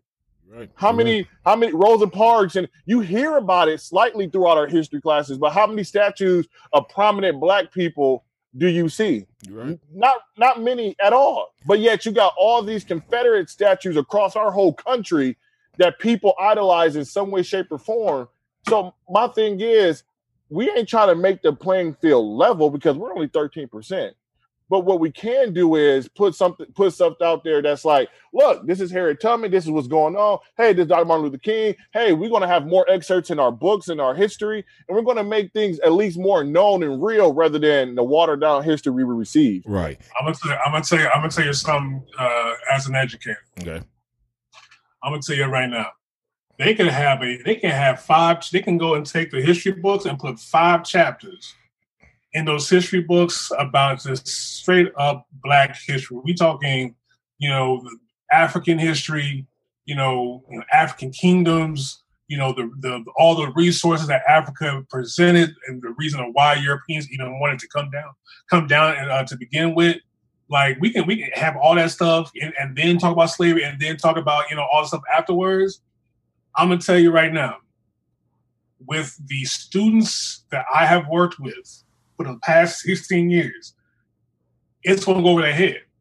And, I'm, and, and this is what this is what I think why that why that, why that is is because I can start teaching a kid about their history, but they, there's a disconnect when they see slavery, they don't see them. They don't see, oh, that's me. They see, they see like, oh, like that's oh, that's crazy. Like, like, like, like they're just watching a regular movie. Right. You know, it's the same thing. It's the same thing. It's the same thing when it comes to like to 9-11. Mm. When, when we watch videos of 9-11, they think they're watching like a like Transformers or something. Like you know, oh somebody, you know, some you know, Decepticon came and ran into the building and it, it's falling. Like they, they don't they don't make a connection. Wow. And so what I'm saying is is that like it has to be more than just the education of like putting stuff in books. It has to be. It has to start at home. It has to be. And but and see, and then that's the problem is that our homes are so broken up that we we don't have parents that either a don't have the time or don't care to even sit their kids down to give them that history lesson. I know for like my kids, my kids know more about Black history than what I did at their age, Mhm. but ha- hands down because I know that this is an issue. So like when it comes down to yeah, we, we can we can push all this money into you know changing our textbooks and putting up statues and all that stuff, but that won't mean nothing if the kids are not making connections. Mm. They can't. Mm. Somebody has to has to hold their hand and walk them through and say, "Look, this is how our world used to be. Mhm. Look, this is why this person was so significant." But if Mm. nobody's there and we just and we're just putting putting the stuff in books and we're just hoping that these teachers who may be like, "This is ridiculous. I'm I'm not teaching all this," because that's that will happen. That will happen. There there, there, will, there will be teachers who be like, I, "I don't agree with this. I'm not going to teach it as they said because I don't agree with it." wow. then then what what are we we doing? You got to put a lot of this responsibility back in the parents or back in the people who are raising these kids. And think about that. So it all starts at home. You're right. You're right. Man, that's that's that's deep. See, when I lived in Texas, I never knew this holiday existed. They celebrate Confederate holiday. There's a Confederate holiday. I never knew that ever. And there'd be a skeleton crew at the office where I was working at. There was a skeleton crew. People actually could celebrate Confederate holiday. Of course, why wouldn't they, Frank? they do it. Hey, they do it right in our face. What Yes. we gonna do? Yeah. I'm just saying. I'm just saying. What we gonna do? I mean, let's think about it. We worked at the corrections in Nebraska, hmm and we didn't heard stuff, saw stuff, and been a part of stuff. What? what that's the thing about it. If, when blacks do something, we're almost reprimanded or shunned for doing it. Yeah. But when our counterpart does it, it's like, so be it. So what? I mean, like like somebody said, they gave us Black History Month just to shut us up, and it's the shortest month of the year. That's But even when. Black History Month come about, we don't talk about. Hell, we give more appreciation to Spanish Heritage Month than we do Black History Month. Man, don't we? Don't I'm we? just saying, be honest. I mean, I'm just being honest. You look at some of the stuff with the with the NBA and stuff like that. They have little sprinkles and stuff like that. But when Spanish Heritage Months come up, man, they got jerseys, they got Oh, everything. Oh yeah. I mean, I, I mean, I mean, you, this ain't me making this up. You can go look. What is the uh uh uh Black History Month jersey specials? Nothing. But you go type in with the Spanish heritage, you got Los San, uh, San Los Antonio Santo- jersey Yeah, oh, yeah. They named in Spanish on the jersey. I mean, it's like, damn, we even further going down. and you know what? I mean, and you know what irks me though, and I just go, like I said, I use um, social media to gauge the interest of people, and I use it for just basically research. Well, not really research. I just gauge the interest of people. But I notice like a lot of my black friends on social media when it's um, what is it um, St. Pat's Day. That kills me. That oh, they turn me. up. Oh man, kiss me. I'm Irish. Told you. Everybody What? Irish. Everybody What? Irish. What? But they don't mention nothing during Black History Month. Quiet in a month. Quiet in a month. And that's why I can't wait to talk about the subject next week. Um, interracial marriages and interracial dating. I can't wait to. Oh, I can't wait. I'm gonna turn. Hey, hey, you see that thing? Yeah. Uh, uh, uh, uh, uh, that 50 Cent put up there? 50 Cent was like, to yeah. uh, exotic women and referring to white girls and, and uh, Hispanic and Filipino. He like, those are like exotic women. Like we see from the hood, we see that. And like, oh yeah, but what he don't realize is Vivica A. Fox was like, he just can't handle a strong black woman. I Mhm. said, up, can't wait for next week. Yep. I can't wait till. So we're gonna leave that subject alone. But you yeah, know, yeah. We, I just think that as a whole, as a black culture as a whole, we have um, problems of um, accepting. We we want to accept our past, but you don't, and you want to be in the back holding the sign. I'm just using some analogies. You want to be, you, you have a problem. You want to accept the past, but you want to be that loud force in the back holding the sign. Say, yeah, this is what's wrong. This is what's wrong. But when it's your time to step up and take action, you, you, you quiet as a church mouse, you know? We're- we're- because because a lot of us don't know. A lot, a lot of us don't know. A lot of us have no idea of our identity. You know what I'm saying? Like not like we like like original like originally like our our identity was ripped from us from slavery. Yeah. But then even the identity that we that we had, you know, even after slavery, you know, like we, we had to recreate our identity. Mhm. And and even that because like because a, a friend of mine made a really good point and he was talking about like how you know at the at the at the end of at the end of uh, uh the civil war Mhm. like black folks we were tight we were very tight because we had to depend on each other Exactly. you know so, so like so like if, if, if somebody had, had bought a house guess who was staying in that house mama daddy grandmama grandpapa auntie uncles cousins everybody shacked up and together in that house so everybody can get up on their feet right? And then what has happened is as time progressed you know you might have a cousin that made a little money. He went off he did this whole thing and turned his back to his family Mm.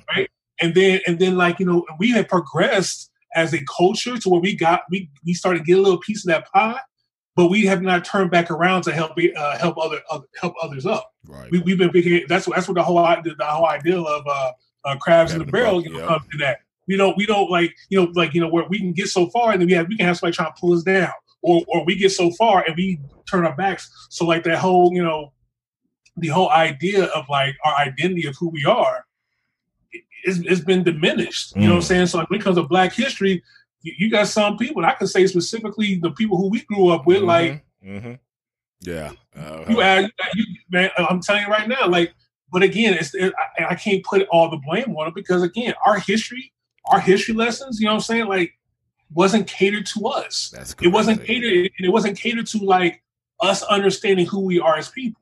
And You, know, what I'm saying? We we talked a whole lot about the Germans. We talked Yeah. a whole lot about uh, the English. yes. We talked a whole lot about the colonists. We talked a whole about these people, but we didn't talk none about us until it was slavery time. Exactly. And Yes. So, and that's all we got. Yep. And it's funny you, you say that though, how black families used to be and being close knit and tight. You see that with the Asian culture. You see that with the Hispanics, especially the Mexicans, especially what I learned down in South Texas. You know, they all have grandma. Everybody live in the house, and they all break bread. You know, and they all look out for each other. I'm like, damn, why the hell we don't act like that? You know, it's just it, it's always mind boggling to me about that. man, I, I keep telling y'all, our black identity has is is under attack since the beginning of time, man. Hmm. They don't, they don't, they don't want to see African American thrive, man. Like I say before, you can look back at our history and when things were close knit and the black family was progressing, they found a way to tear it down. Mm-hmm. People don't understand. There's mitigating factors that are out of your control. That I mean, like I watched a video, a biography, and it was a video of talking about the pre Pruitt Igoe myth, which is basically a housing development in St. Louis. But you have people on there saying, I don't like white people, like, I don't want to live next. This is, you know, I don't know if St. Louis is considered more north or south. I'm not quite sure, but you see what I mean? Like, I'm not sure. Well, during the Missouri Compromise, were they part of the Confederate? No, Missouri. They're, they're, they're a buffer state. They're a They're buffer. buffer. buffer That's state, what, that's okay. what I was. Yeah. So, but watching this video, you had people like the white people. Like, I don't want to like, even though they sort of a buffer state or more north ideology or kind of open. I don't want to live next to black people. Like you have people, but they were saying, anyway, I don't want to live next to those niggers. Like, wait a minute. I'm just, but I'm just saying. Right. But what I'm saying is, you got people who say they weren't racist, but they don't want to live next to those people. But even during that time, we were deemed barbaric. How mm. were we barbaric if we was on a plantation picking cotton, getting beat, whatever? Like, so where did that come from? Oh, whites. Whites gave that ideology that we were savages, barbaric, crazy, demeaning, and, and hostile and negative. So my thing is, as long as that's still in place, we gonna have to do what we got to do to get by to take care of our family and continue to fight the good fight until the end of time. Because I watch certain videos and it's like, oh wow, you know, I even have people say like I was five foot, no, I was six foot one, 195 pounds, I had my beat headphones on, and I walked past, and, and a couple white girls was like, "Oh my gosh, he's so scary," and I'm like, "Am I scary or scary?" Like, well, because like six one, 185 ain't really big, you know, that that's tall, but it ain't like scary. Like, wow, like, you know what I'm saying? So my thing is, it's like, how can we build up the black family when they're not? We don't have the resources to do it ourselves, and the ones that do got the resources, huh? No, no, we no, we have we have the resources, man, and, and, I- but we don't spend it towards it. See what? I said, you're right. We do have the resources, but like whether you talk about LeBron doing his part, you're talking about Michael Jordan, you're talking about Tyler Perry, you're talking about all these people. We do have enough resources to gather and build and make things our own. But who's going to take on that risk knowing that in the end it could just be a fail? That's what I think the fear is because you can do as much as you can for the black community, but there's I can't name one like you talk about like the Hamptons, Calabasas, you talk about all these fancy places. Those are all white places. Name me a black place that's popping. Right. That's like like Atlanta. oh okay okay. You talk about Atlanta, Yeah. right? Listen, you talk about Atlanta as as diverse as Atlanta is. I've been down there. It's like for instance, when I go to Atlanta, I don't look at it as the Hamptons equivalent. I don't look at it as Calabasas equivalent or Hollywood. I don't I don't equate that to white Americans. Like it's like, oh, for black people, Atlanta, okay. But for white people, it's like Atlanta. Who goes there? I, I, I think, It's so, I like, think what? you're, so I, I so I think you're saying like you know where's the black elite? yes, black like like the Jay Z and P Diddy's. Why can't they hop on board? this is this is the thing. Check check this out. 'Cause I don't know what y'all's views are on reparations and all that stuff, but one of the another issue within the black community, especially not even just black, but uh, but poor, you know, poor people is financial literacy. You know what I'm saying? If if if a if a black if, anybody if a poor person got a chunk full of money, more than likely what they're going to do with it is they're going to spend it Yep. right? They're not they're not going to invest it. You get the stimulus check. Look, you get the stimulus check. Man, Walmart was hopping. Man, wasn't you seen it on Facebook? Hell yeah. Well, right. You know what I'm saying? It's like, hold on, wait a minute. You need to use this money to save up just in case you don't get to go to work. You know what I'm saying? For the next couple months or whatever. And so like, there's like the, the the issue of financial literacy to where could like can we be able to uplift ourselves to the point to having that that large elite class? Because if we don't know how to you work have money work for us, we're stuck. You know what I'm saying? So like, yeah, you got the Jay Z's and the Diddy's and you know, and these, you know, the, all these entertainers and these athletes who have all this money, but they also have somebody working with them to help them manage their money. Mhm. A lot of us don't have that. We don't have that ability. We don't have somebody uh, on our payroll to, to help us with our money to manage our money. You know, so we have to. That's something else that you know that would need to. You know, I think that needs to, to be addressed is can we financially be able to, or can we make these financial decisions that's going to create generational wealth? Am I going to be able to make enough money to where my kids will be taken care of? Am I going to be able to make enough money to where my grandkids can be taken care of? And a Mhm. lot of us can't can't do that yeah, because and- you, try- you try you try to have a conversation about the stock market. You try to have a conversation about you know entrepreneurship and and, and, and, and diversifying like you know your you know your portfolio when it comes to your stocks. Like a lot of folks, I don't care if you're black, Hispanic, white, you know whatever. If you poor, you probably don't have that type of information. Yeah, but even about the information, you don't have that kind of income. I mean, even if you educated a poor individual, that poor individual, they even did studies. If if I'm a single male and I have say no education, I work a minimum wage job, how can I gain that wealth when the cost of living is taking over that? Like, you see what I'm saying? Like, even if, how can I put it? In order for the that to be a big factor, you have to have people already who have that wealth accumulated and establish things that help people below them be able to create that, like classes, having that understanding of how to manage your money, they don't talk about anything financial until, especially in public school, until you get to college. You have to take a college course. The my first time hearing about economics, I was I went to a private school and it was 11th grade with Mr. Zick. That was the first time I knew anything about stocks, bonds, CDs, mutual funds, compounded interest. That was the first time I heard of it. So luckily, I went to a private school and I kind of got aware of it, and I was like, around people whose father was brokers and this, that, and the third. But I don't know nobody in the hood that's doing that. Our our our our way of saving is the mattress. You know what I mean? Like it, it wasn't take your money to a bank, a credit card. De- I've never seen my mother use a credit card or debit card. But my thing is that that literacy and, and learning how to become financially literate, it doesn't exist because our school system can't even teach the simple kids math, English. It's, it's just like you said, everybody jacked up in some way, and I feel like our school system are so jacked up in public school that it'll take a miracle to save them. That's why the private schools they see that one person that could make a difference. Oh, we got to go get him. Like myself. Oh, we got to go get him. He can help us athletically. He's kind of smart, and I think he has the ambition to do better. We go get him. We go forget about the rest of them, but we go get him. And I feel like I'm waiting for the opportunity that like you say, our history, our financial literacy, everything comes in a place where our school system can say we're thriving. Mm.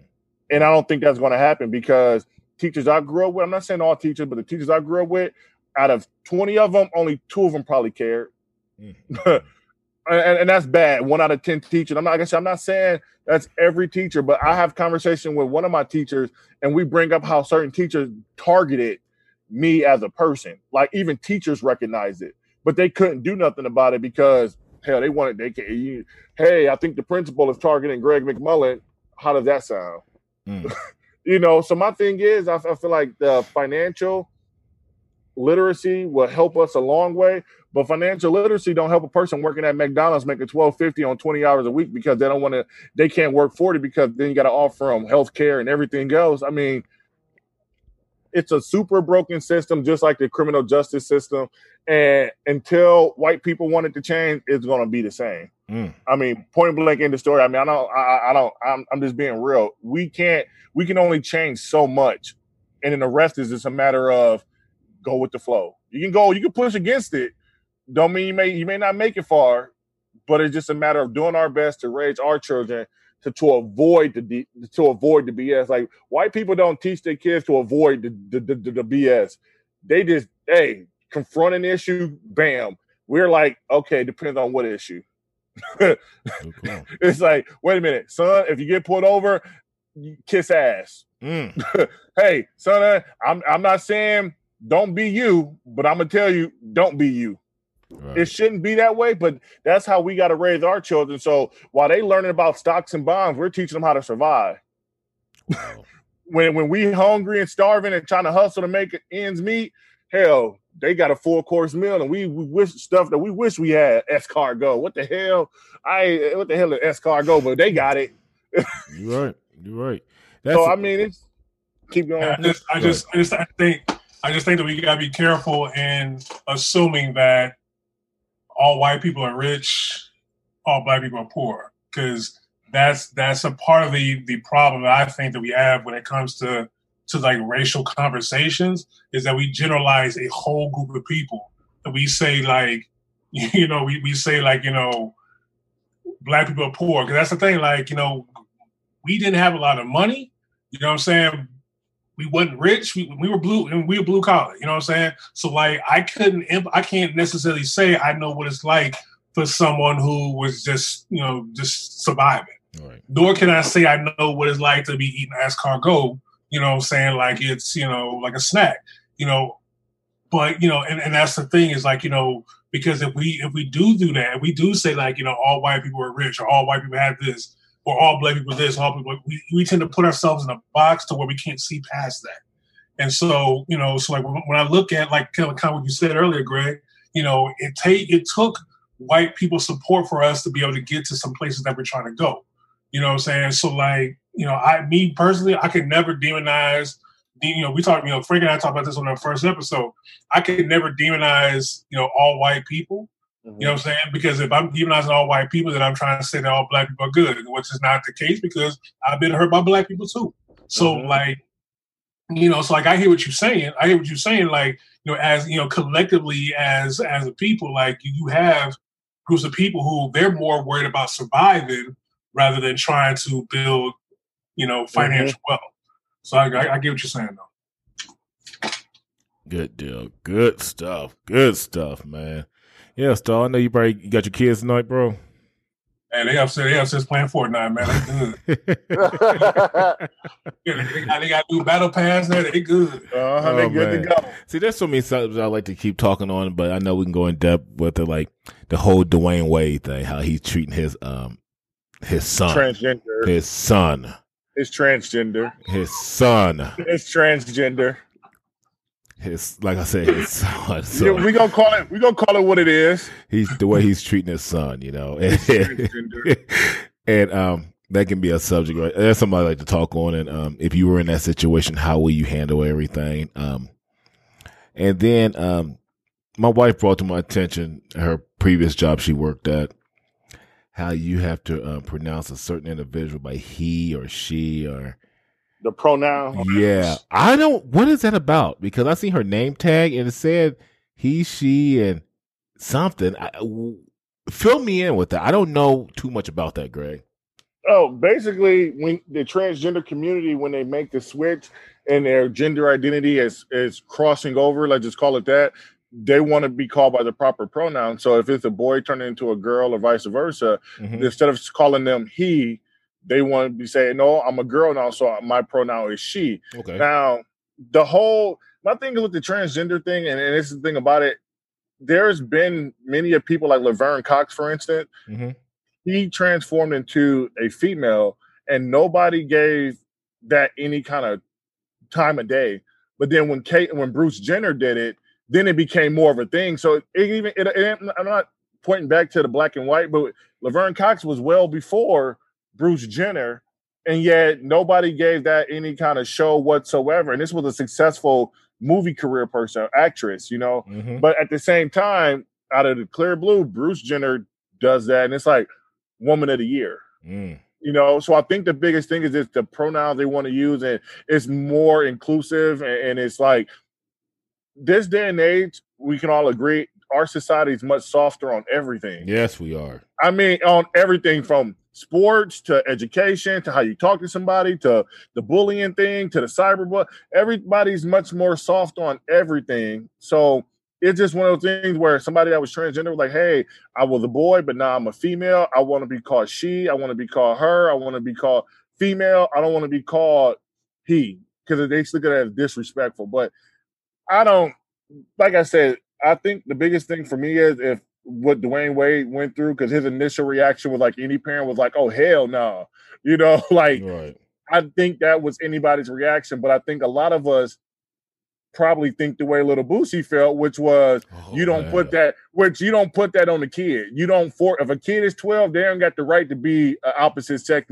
They ain't got the right to do that. Which I understand both sides of that argument, you know, because my biggest thing is for me is my older brother, my oldest brother on my father's side, he was gay mm-hmm. and pretty much got disowned by my father as well as my grandmother because of the climate they grew up in.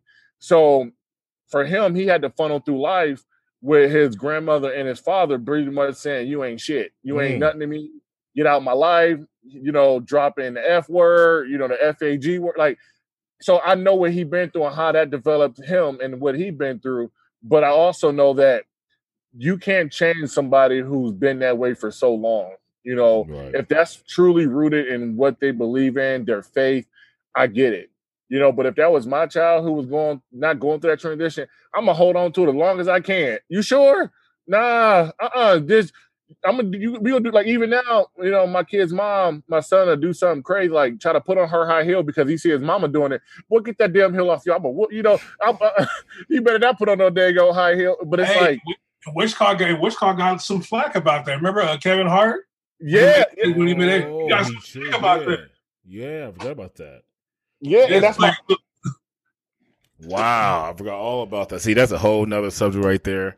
Man, it was Hey, yeah. Frank, and speaking of, hold on, and, and, Yeah. tie, and tie that in real quick. You we were talking about the Chi earlier at the very beginning. yeah. Man, old girl or uh, Leo old Wait. dude. Leo, oh, Huh? Oh, you thought you talking about the crea- the creator Lena Waithe. You're talking about No, Trig. no, no, no, no. Trig. The character. Trig. I know you talk about you Trig. Trig. With, with, with Imani, uh, his girl Imani. Yeah. Yeah. That's I, some scary stuff, man. yeah. Uh, Well, I, That's some scary I kind I kind of knew something. See, I don't want Greg have have you watched it? Greg have watched the episode no, don't, don't, don't. See, y'all doing it again, man. Y'all doing it again, man. hey, let me That's get why I caught didn't, up. put, I didn't put too much into it. Yeah, Yeah. yeah. Let me let me get caught up on these three, four episodes of this new season. Yeah. And then we can get back to that. You know what I mean? When you watch when you watch the first episode, when you watch her in the house, I knew I'm gonna text when I text y'all and like, what the fuck? I- yeah, I knew something was off there when I, when I watched the house, but I'm kind of surprised that the intimacy they're having. You know, I'm real surprised by the intimacy. I really am. But hey, it's on Yeah, show. It's on Showtime, right? So I got it. I think I was I was surprised, man. Like, I, I didn't see it. I didn't see it until like episode four or episode Okay. three.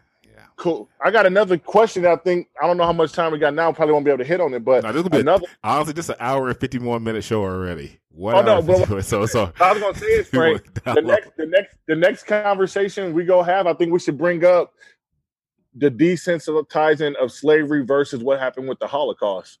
Ooh, You see, my wanna go down thing is because listen, listen, DeSean Jackson, they try to reprimand him for saying what he said, Mhm. but it's like, why when everybody bring up anything related to the Holocaust and Jews, it's like, oh hell no, no, you didn't racist. Right, right. But yet we talk about slavery, like, son, so what?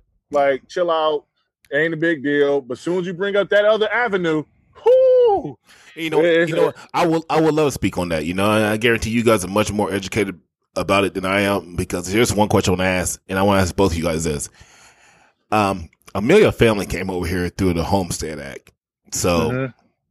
I see what did blacks get. You know, I see. I mean, I see Jews got all this. You know, Jews are very um, prominent in Hollywood. Hell, in our community back at home in Indiana, um, I never met a poor Jew. A poor Jewish I haven't guy. either. You know what I'm saying? I never met a poor Jewish guy. Or They, they, they, chose, they the chosen people. Hey, hey, Yeah. hey, you better stop. Hey, Frank, you better stop. Hey, the, the first Jew I met, his father was the CEO of uh uh of, of Kay Jewelers, of Galleria Jew. He was uh, super rich. Mm. See, eh, yeah, you know what I'm saying. And then I'm thinking like, what blacks though? What, what we were promised what? Um, a couple mules and some and what? Some acres. Forty acres. Yeah, 40 what- acres yeah. of. So, but uh, Look, look, look, look, you say you say you talking about million uh, Amelia Stewart came through um, the Homestead they Act. came through uh, Homestead. Well, my family too. Really? And, ta- and I found I, I found I found this out. Me and me and Pete, me and Pete are actually related. No kidding. Because, yeah, yeah, because because um uh because our family came from North Carolina and got land in Indiana. They're Lost Creek. That's where Lost Creek. Yeah, came yeah. from. So it, it, it's all it all was always purchased through the uh, the Homestead Act. No. so black folks on that. That's that's how you get a lot, a lot of black folks uh, up there. through the Homestead Act. Yeah. Man, I, man, see, I never learned that. I see. That's that, see. you- I'm I'm learning something. I never knew the Homestead Act. Yeah, because our, yeah, 'cause our, our fa- yeah, 'cause our family uh, came up from North Carolina up to up to the east side of uh, Terre So I'm Okay. assuming I'm assuming black folks got the Homestead Act up in Detroit, Milwaukee, Kansas City. Uh, where Uh, else? those, are, those are more those are more industrial industrial areas. Now, they, they probably went up to those areas for them industrial jobs. Okay. But, man, but like for this farm, but like the farmland, like Yeah. that's what, primarily what it was. Is like you know you can have this land Yep. if you take care of it, Yep. and a lot of them you know turn into farms. I never So- knew that. Wow. man, Frank. Let's Yes. put it this way: Jews struck the gold. They struck diamond, gold, platinum, and we got the bronze. Like we got the copper, we got the penny, we got the dirt, we got the fool's gold. Because at the end of the day, we go, hey, call a spade a spade. I'm not taking like I had a friend that was like, oh my gosh, Greg, it was a white girl. She's like, "Oh my gosh, Greg, I went over and I went to this Holocaust museum, and it made me tear up so bad about seeing these kids die and and, and get gassed and all this." Stuff. I'm like, that is heartfelt. I said, "But you ever seen a black man get burned alive and beat to death in front of a crowd of people?" Mm. I said, "Have you ever seen a, a black man work so damn hard that he died from working too damn hard in 95 to 100 degree weather in a plantation? Have you ever seen a person get raped many a times and make biracial children?" I said, "You know, people." really desensitized slavery. Like there's articles even in Omaha where this was taking place, where there was a man burnt alive in front of a crowd outside of the courthouse. Damn. Like people look at that and it's like, oh, okay. But then people see something like the Holocaust, you'd be like crying, like tears, like, oh my God. Like people, I had a girl talking about uh, we glorify Anne Frank, but hell, we got people doing that every day. Oh, yep. You know, no, like I'm saying, like let's call a spade a spade. Yeah. It is. They're traumatic events that's happened. But why do the Holocaust get so much more clout? Because when you look at them, they look more like the white people. Mm. They don't look like us. They don't, and that's and that's the thing about it. I read about the Holocaust and I thought that was the most traumatic thing a person could ever been through. Not knowing we just talked about slavery, and I just thought like, oh, that was supposed to happen. Mm. No, none of them was supposed to happen. That shouldn't have happened. Slavery shouldn't have happened. But one actually ended. one ended after what 10 years i think the, the, the total time span for when it started to maybe 10 years maybe Like, two, like, it was like 38 to 43 or yeah you know what i'm saying? Th- that happened. It took less you know five to 10 years but we got something that's been going on for hundreds. And Mm. people are still like we're not going to talk about the holocaust because you know what? How you better not. But slavery uh, get over it. Even 50 more million people died over that so be it. I mean the even the atlantic passage the slave trade through the atlantic passage people you know how many people died on those ships that were overpacked? But who cares? Mm. but you, you look at a gas chamber with you know 500 people it, it makes you teary-eyed it makes you feel like oh my god we adolf hitler did these people so wrong. But it's like that dude got his ideology from the american scientists who created the eugenics movement. So wait a minute y'all he got the shit from america Mm. Mm. mm. Yeah. I mean, I'm just saying, I read stuff and I read, you know, the real, and it's just one of those things. Like I said, when we talk about it, I I even had a black guy who was like, "Oh my God, it was so wrong what happened to the people in the Holocaust." I said, "What about the people with slavery?" Yep. I ain't never been in the gas chamber, or I ain't never been burned alive. But if I had to pick one, Yeah. Yeah. I'm just saying, I get burned on the stove. That that shit don't feel good. I'm just saying, so I can only imagine my whole body. Woo! Yeah, and I think, and I think honestly, like if we was to if we was to actually put a Jewish person on there, Yeah. that would be a never-ending back and forth debate. Exactly. Like how, do you, like how do you say how do you say one is worse than the other? Yeah. Because I mean, I'm quite sure that a Jewish person can probably pull out stuff like you know the fact that, that so many people were murdered in such a short period of time. Mm-hmm. You know what I'm saying? Like, you know, like, you know, slavery, like it was extended and we, and we don't even know. And that, that's what's like really crazy about slavery is the fact that we were not considered citizens. So therefore there was no, there wasn't like, you know, census documentation to be able to keep track of people. So we, therefore there are people who died, you know, blacks who, who died that we know nothing about. You That's know what I'm saying? Like we, we, we just like making estimates of, you know, and like you said, Greg, like those who actually died on the trip, those who jumped off the boat, you know, to get away, you know what I'm saying? Like, Mhm. we, we- have no idea what the total number of you know deaths that came, occurred from it but you know what I'm saying unfortunately like you know both of them were horrific you know horrific uh, events and i think that you know one of the things to think about possibly too why one is looked at more severe than the other is because you know there are the media who controls the media there are a lot of jewish people who control media Yep. you know what I'm saying? So therefore, you know, so therefore, like, you know, they have their their their, you know, they have the knob to where they can turn it to whatever, you know, they want it to be. So again, it's just the system. It's the system that we're living in. Do you feel, and before we um, close, do you ever feel, as we're going through right now in this culture, in this environment, at this very moment, are we on an upswing for a black movement of equality? And what I mean by equality, I mean, I said it earlier, and you say we're the minority, but are we ever on an upswing to a level playing field? Are we going to start seeing more black business owners, black people in um in um quote unquote boss positions like the NFL owners or NBA owners or hell, let's stay away from entertainment. You know, it's like we're just talking about more black doctors, more black teachers, just anything outside of Georgia, Mississippi, and you know, I'm just talking about like in rural America, like Nebraska, Kansas, the Dakotas, Missouri. Are we to see more black people? Oklahoma. Are we to see more black people in prominent roles? And this not no token? Nope. Nope. We're only good enough to be the token. That's they go it. like like I mean let, that's Ben Carson, prime example. oh man. Uh, ex- ex- that, that's look, watch it. Watch it. He go another name, Herman Cain. Oh shit. oh Yeah. man. Hold on, hold on, hold on, hold on. What, what's your problem with what's your problem with those two? I'm just curious.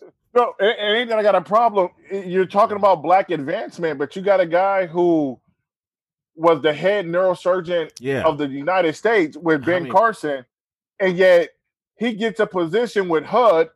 And when people watch him speak, whether you're black or white, the first thing you're thinking is, "What the hell?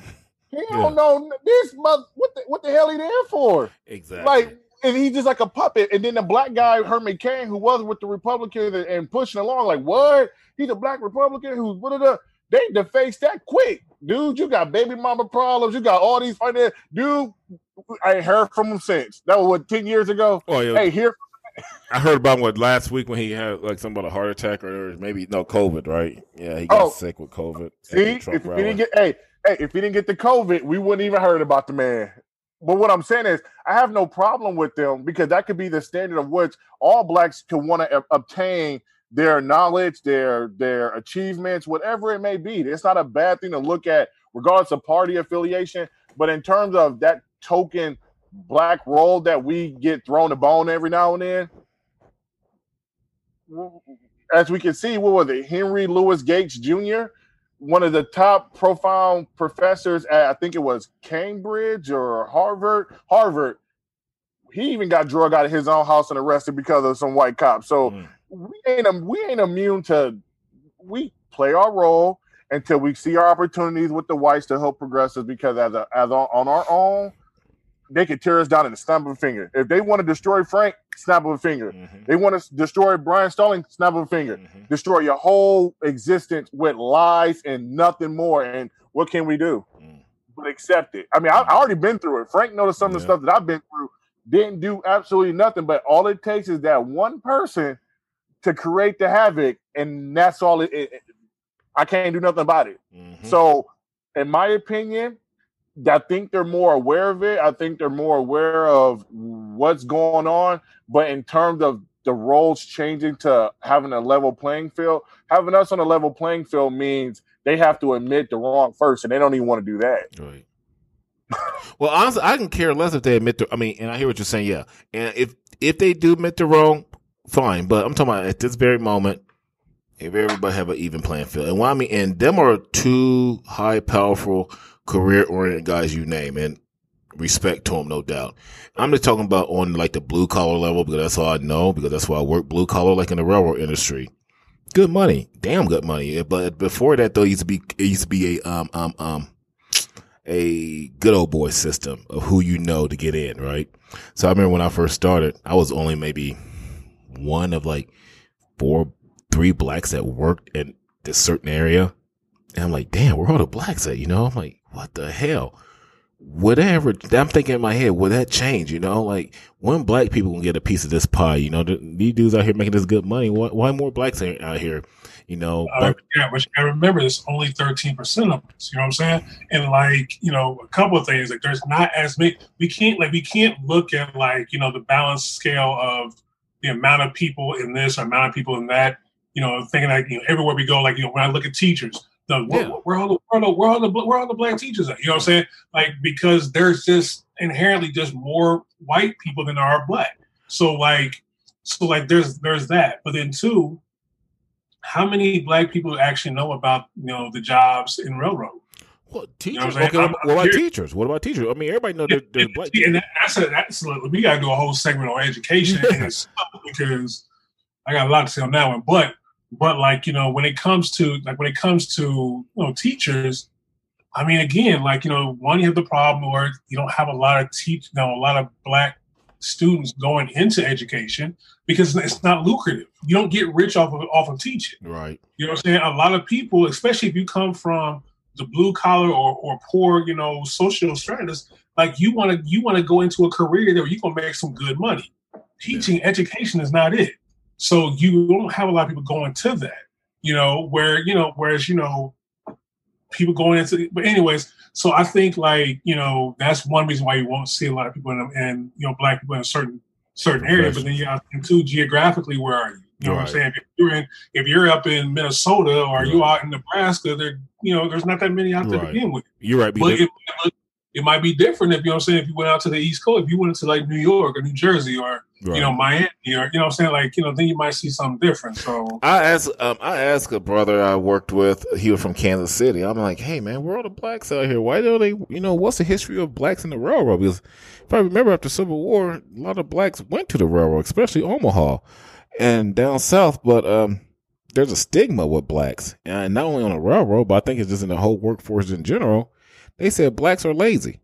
Blacks don't want to do this. Yeah, that's what he said. I mean, that was the stigma on the railroad, and I can see that probably been anywhere in um the in, any type of industry, but they have this stigma on us saying that black folks are lazy. We don't want to get our hands mm-hmm. dirty. We don't want to do it, and that kind of deal with that me. drama. Yeah, I'm like, what the hell, you know? And working up in the cold. I mean, for a minute, I'm like, damn, this is some hard work. It really, it's not even that hard though. Just just the weather elements. That's all you got to deal with though. But it's the stigma. Yeah.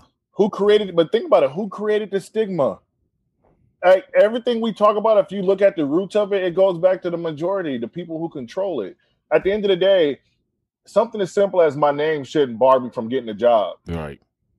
I shouldn't have to be named Gregory in order so they won't know what to get. You know, I sh- like Frank yeah. Franklin. Those, yeah. those it, it, it's not a name where you can say that's a black, that's a white kind right. of thing. Just like Brian, you can't base it off of that. Yeah. But then when they see our big asses, it's like, oh, oh yeah, oh, yeah. I want, I want to expect it. Yeah, you six five, three fifty. Wait, wait, wait, wait.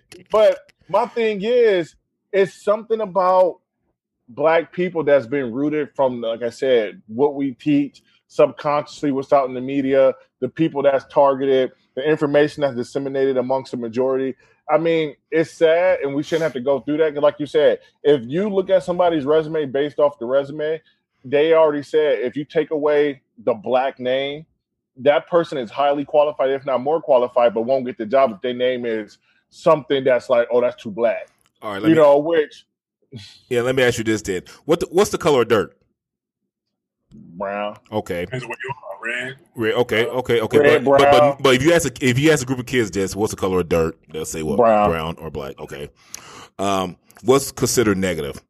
What color is negative? That's that's dark. Yeah.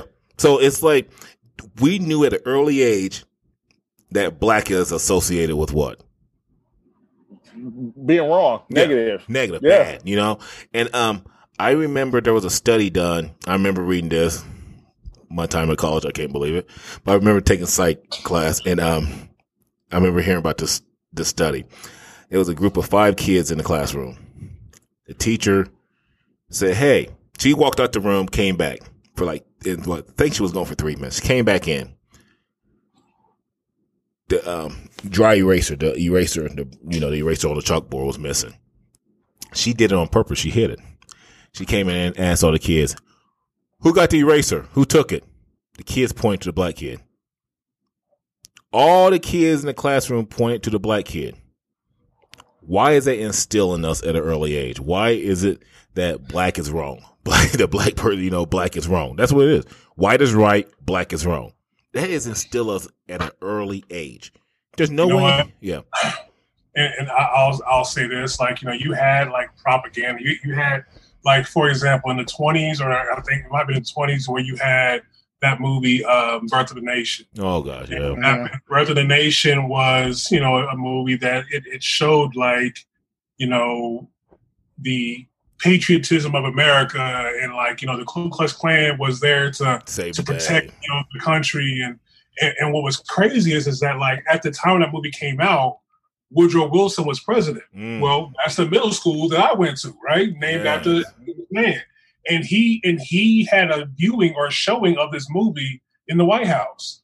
And it's like, so it's like, I was like, so do, should we now rename Woodrow Wilson in Terre Haute? Like, right. you know, it, it's it's one of those things. Like, but anyways, but like, it, it you know, it started there, like where like you know the image is perpetuated on on us as being lazy, aggressive. You know, we're going to attack. We're going to attack white women.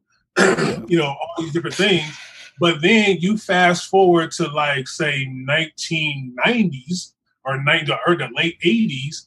We're doing it. We're doing it ourselves now. At this point, we are doing it ourselves through the movies that we that we uh, that we uh, play roles in. Um, uh, heck, uh, there, there's a uh, uh, can't think of the dude's name. Catch it and fetch it. Like he was like this black guy, like back in like the 30s, who like I don't know. Like he he all he's always lazy. Like you know, I don't really want to get a job. Like he he portrayed this role that that you know was like because the the audience were white. So white folks were watching this. It's like, oh, that's hilarious. That's funny. Look how look how lazy he is.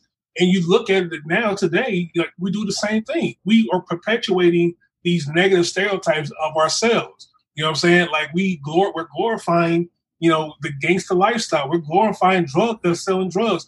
We're glorifying like all this stuff, and it's like, what do we expect if we are if we're pushing this ideology that we are these types of people?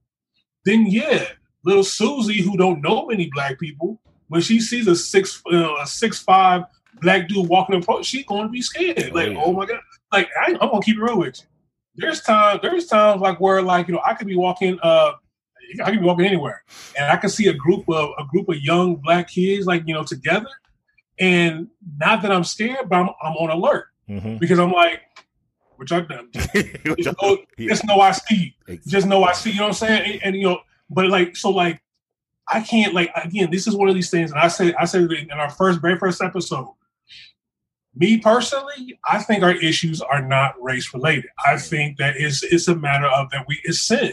It's sin. We're all jacked up. And the only way that I feel personally that any of this stuff can even be addressed is through Christ. And and, and, and, and the fact of the matter is is that we will forever be beating our heads against the wall trying to figure out these world problems because we're not going to figure them out. Mm. Because you're gonna have one group of people blaming one group of people, Mhm. uh, one group, the other group, you're going to be blaming the other group of people, and we're going to just keep doing it over and over and over again.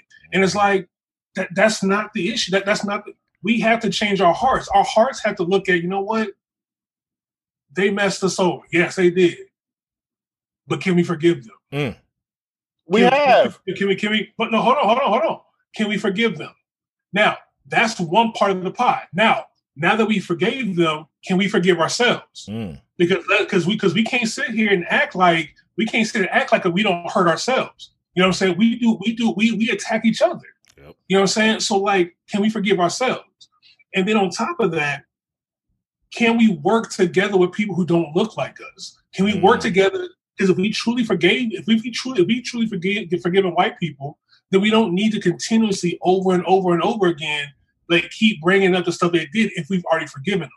Now, if we didn't forgive them, of course, we're going to keep on just reminding them, y'all did this, y'all did this, y'all did this. And then all of a sudden, well, guess what they're going to do? They're like, you know what? I ain't trying to hear you then. Mm. I'm done. Because honestly, they don't have to do anything because they're the majority.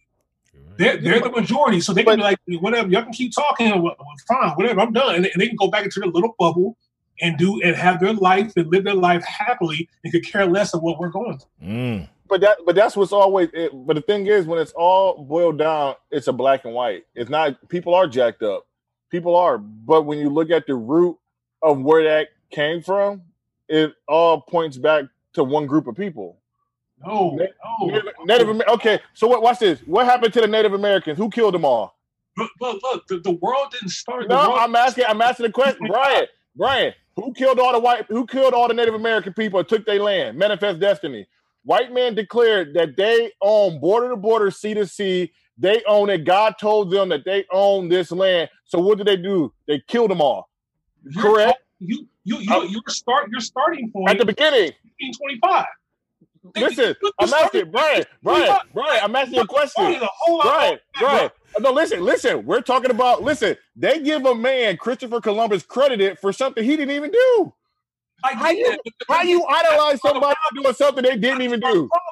That's not the start of the problem. I know, but my point is, I'm talking about from the United States of America, not talking about Africa, not talking about Europe, not talking about the Middle East, not talking about Asia. We talking about America. When the white settlers landed on Plymouth and they were there, what was the issue? You can't White you people who wanted the land. separate the United States from the rest of the country because the rest because there was no United States before the before the Europeans got over here. So I there- know. you have to you have to trace back even further. For example, for example, look, this is my point. Is there slavery going on in Africa right now? I'll answer it for you. Yes, there is. Hello? There's slavery going on. Yeah. You hear me? Yes, I hear you. Okay, I can hear you now. What you say? Okay, I say, is there, is there slavery in Africa right now? I would imagine yes. Yes, there is. Okay. Now, the fact that there's still slavery going on in Africa, okay, we were some of us were actually sold from Africans to the Europeans Mm. because Yep. we, were just, we, we were just another resource, right? Mhm. They wanted they wanted stuff from the Europeans. Okay, we got some. We got some of these Africans here. We're gonna give it to you. Mm. The problem is, is that we can't keep saying that the, this group of people is the the cause of all of our problems. Because the fact of the matter is that if we keep going back, look, you you have to you have to go beyond just Christopher Columbus and act as if like all of our problems because these problems are all over the country. The United States does not Oh, have the monopoly. The United States does not have the monopoly over problems. You know, what I'm saying everybody, everywhere in this country has problems. There's not a country in this in this world that doesn't have problems. So my point is, my, my point is, is that it can't be just white people are the cause of our problems. It has to be something different. It has to be something internally in us as people, as human beings, that's causing these problems. And if we don't deal with that, it, none of this matters. Our Yeah, but but even but Brian, even if you look at the African slave trade, you got to think it, it was the people that was being sold off was prisoners of war.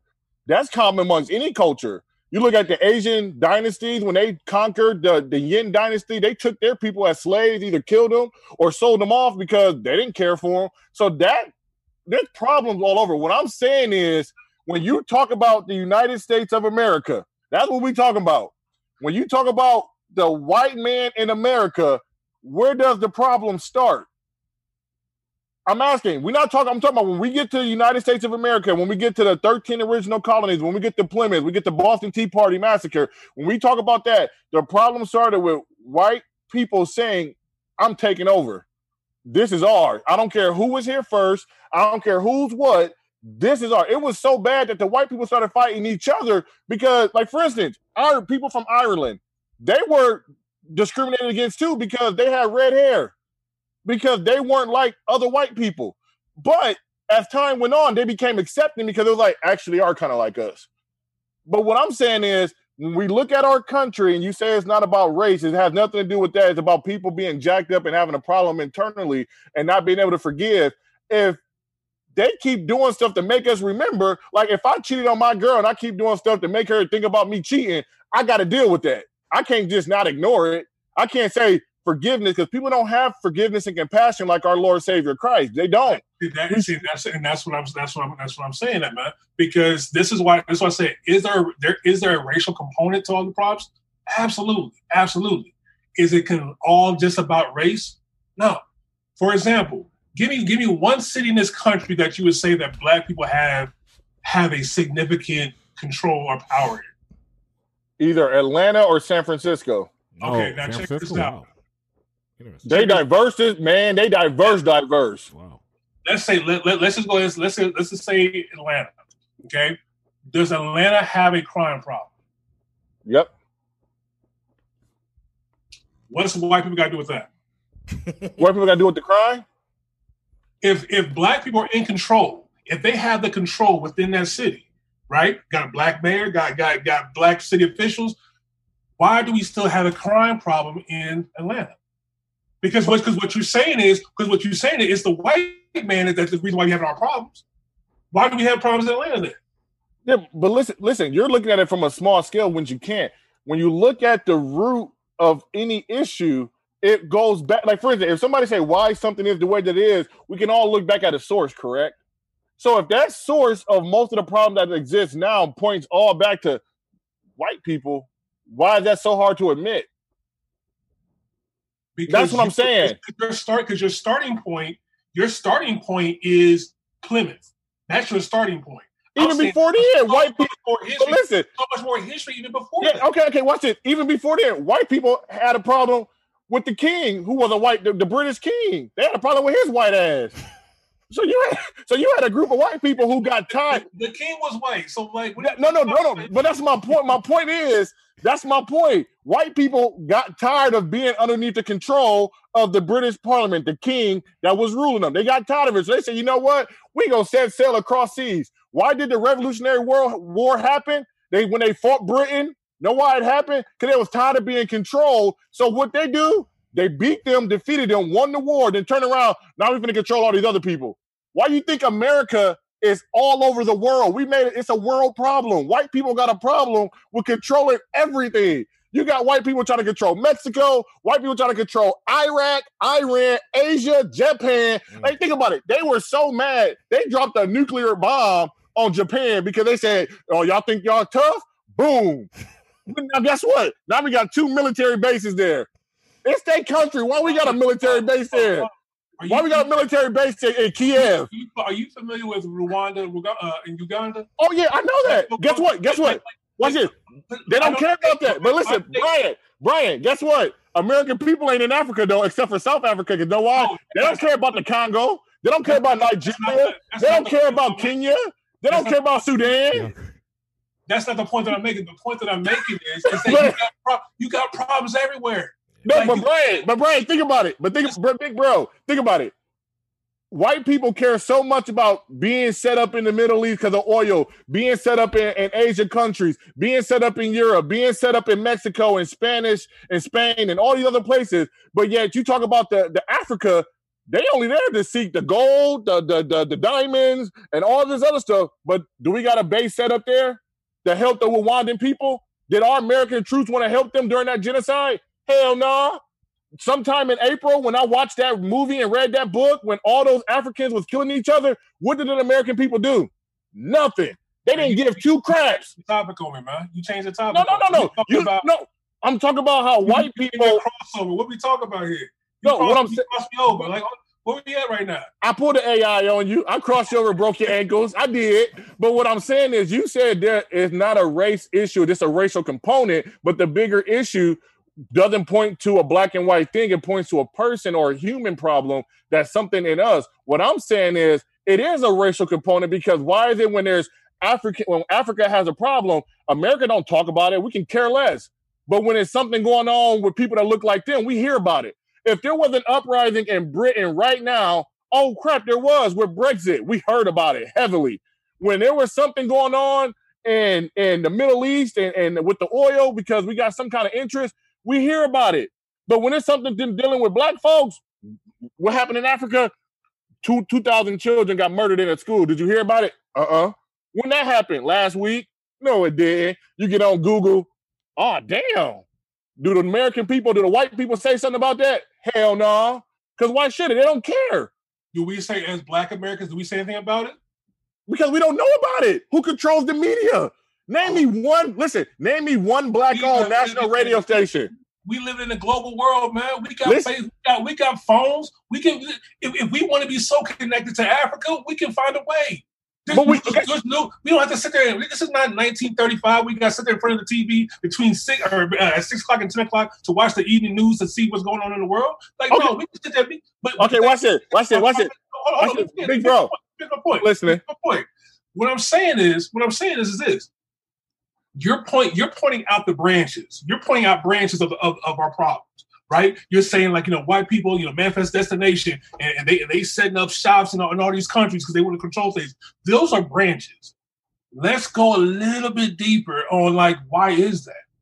Why is that? It's the same. It's the same thing. It's the same thing. Like when you think about when you think about the idea of the United States as a country and the Constitution, I mean, the Declaration of Independence being written, and clearly the Declaration of Independence was not written with, you know, uh, uh, for us, it was written for white Americans. So, yes, I agree with you on that. There is a racial component that is racial. And then what we're seeing now today, yes, there's still some racial components to it.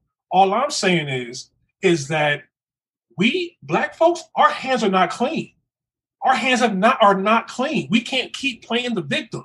And that's the problem. We keep wanting to play the victim and not go and be like, you know what? There's some things we need to clean our clean in our house too.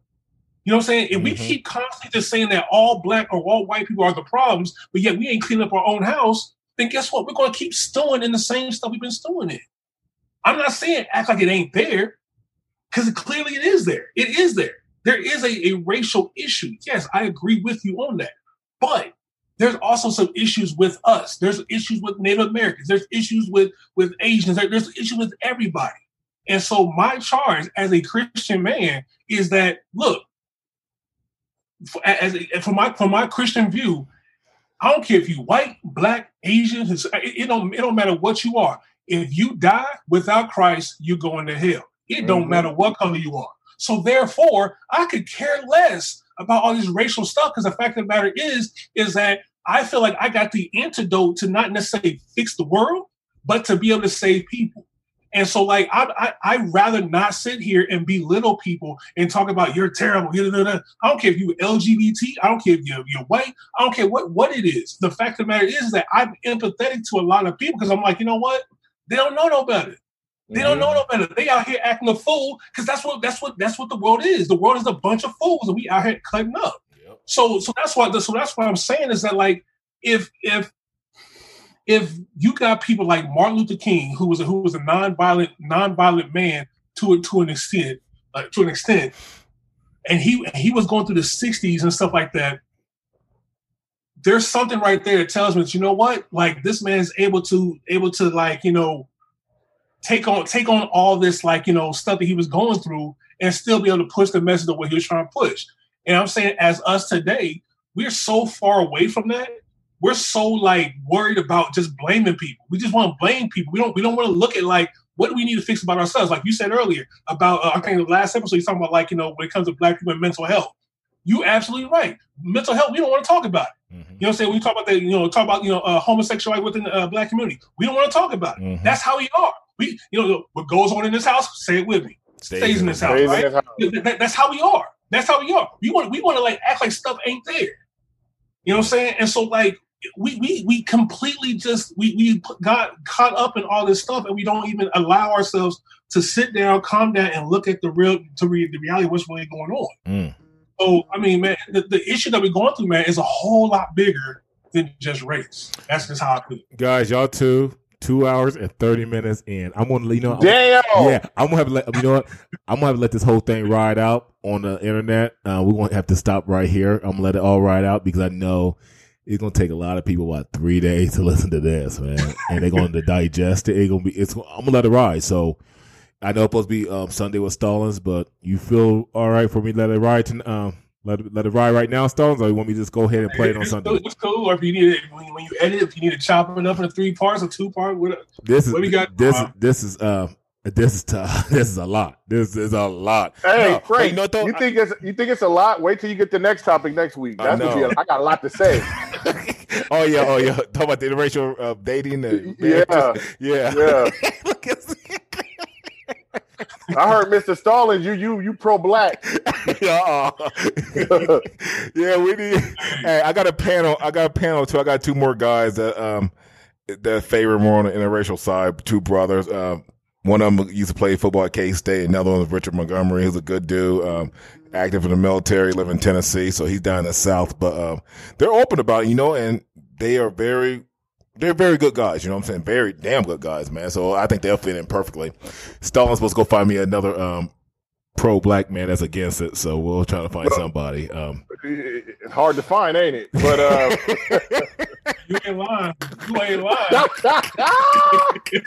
but I think that's gonna be a good subject right there. That's gonna be a very good topic. And um, hey man, seriously man, I appreciate you guys both, man. Y'all both did good, man. Um, hey man, y'all be safe this weekend. Um, just stay out of trouble, man, and just enjoy time with your family, bro. You know what I'm saying? So just ain't no question. yeah, man. I mean, hell, I, I love the show, man. I love I love what everybody doing. Y'all bring the energy, man. Um, man. I We picked it up this time, man, so that's a y'all good. y'all brought it, man. Uh, maybe if um, y'all two could come to a, a agreement and have the same vision. I mean, y'all have a vision, but y'all could agree. Maybe put y'all on against Ken, uh, Senior and um, Senior and her other chick. Uh, but um, no, we'll just we'll figure out, man. That was all good though, man. Um, y'all be safe. Love you guys, man. Y'all um have a good time with your family, and um, we'll be texting, be in touch, fellas. Ain't no question. Y'all have a y'all have a great weekend. Stay safe, be safe, and uh talk to y'all soon. No doubt, All right, Greg. y'all. Yeah. All All right, I see you, bro. All right, Frank. all right, BR Stone. Yep. Yep, that was Mr. Brian Stallings and Mr. Gregory McMullen on Sunday with Stallings, which today is Friday. And I'm gonna go ahead and let this episode ride out. Um, it's pretty good. Hot out here. Might go swimming. It's 407. I need to go hop in the pool, get my workout in. But um, hey, we love you. Doesn't matter your race, your religion, your social economical status, your political views, or whatever. Send us an email at benfranknow at 911 at gmail.com. That is benfranknow at 911 at gmail.com. Also visit us on our Facebook page at Ben Frank Now. That is Ben Frank Now. Or visit us on Instagram, aka the Gram, at Ben underscore Frank underscore Now. Hey, it was a good one.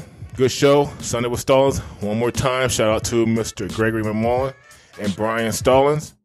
You guys have a good one. We love you, and we out.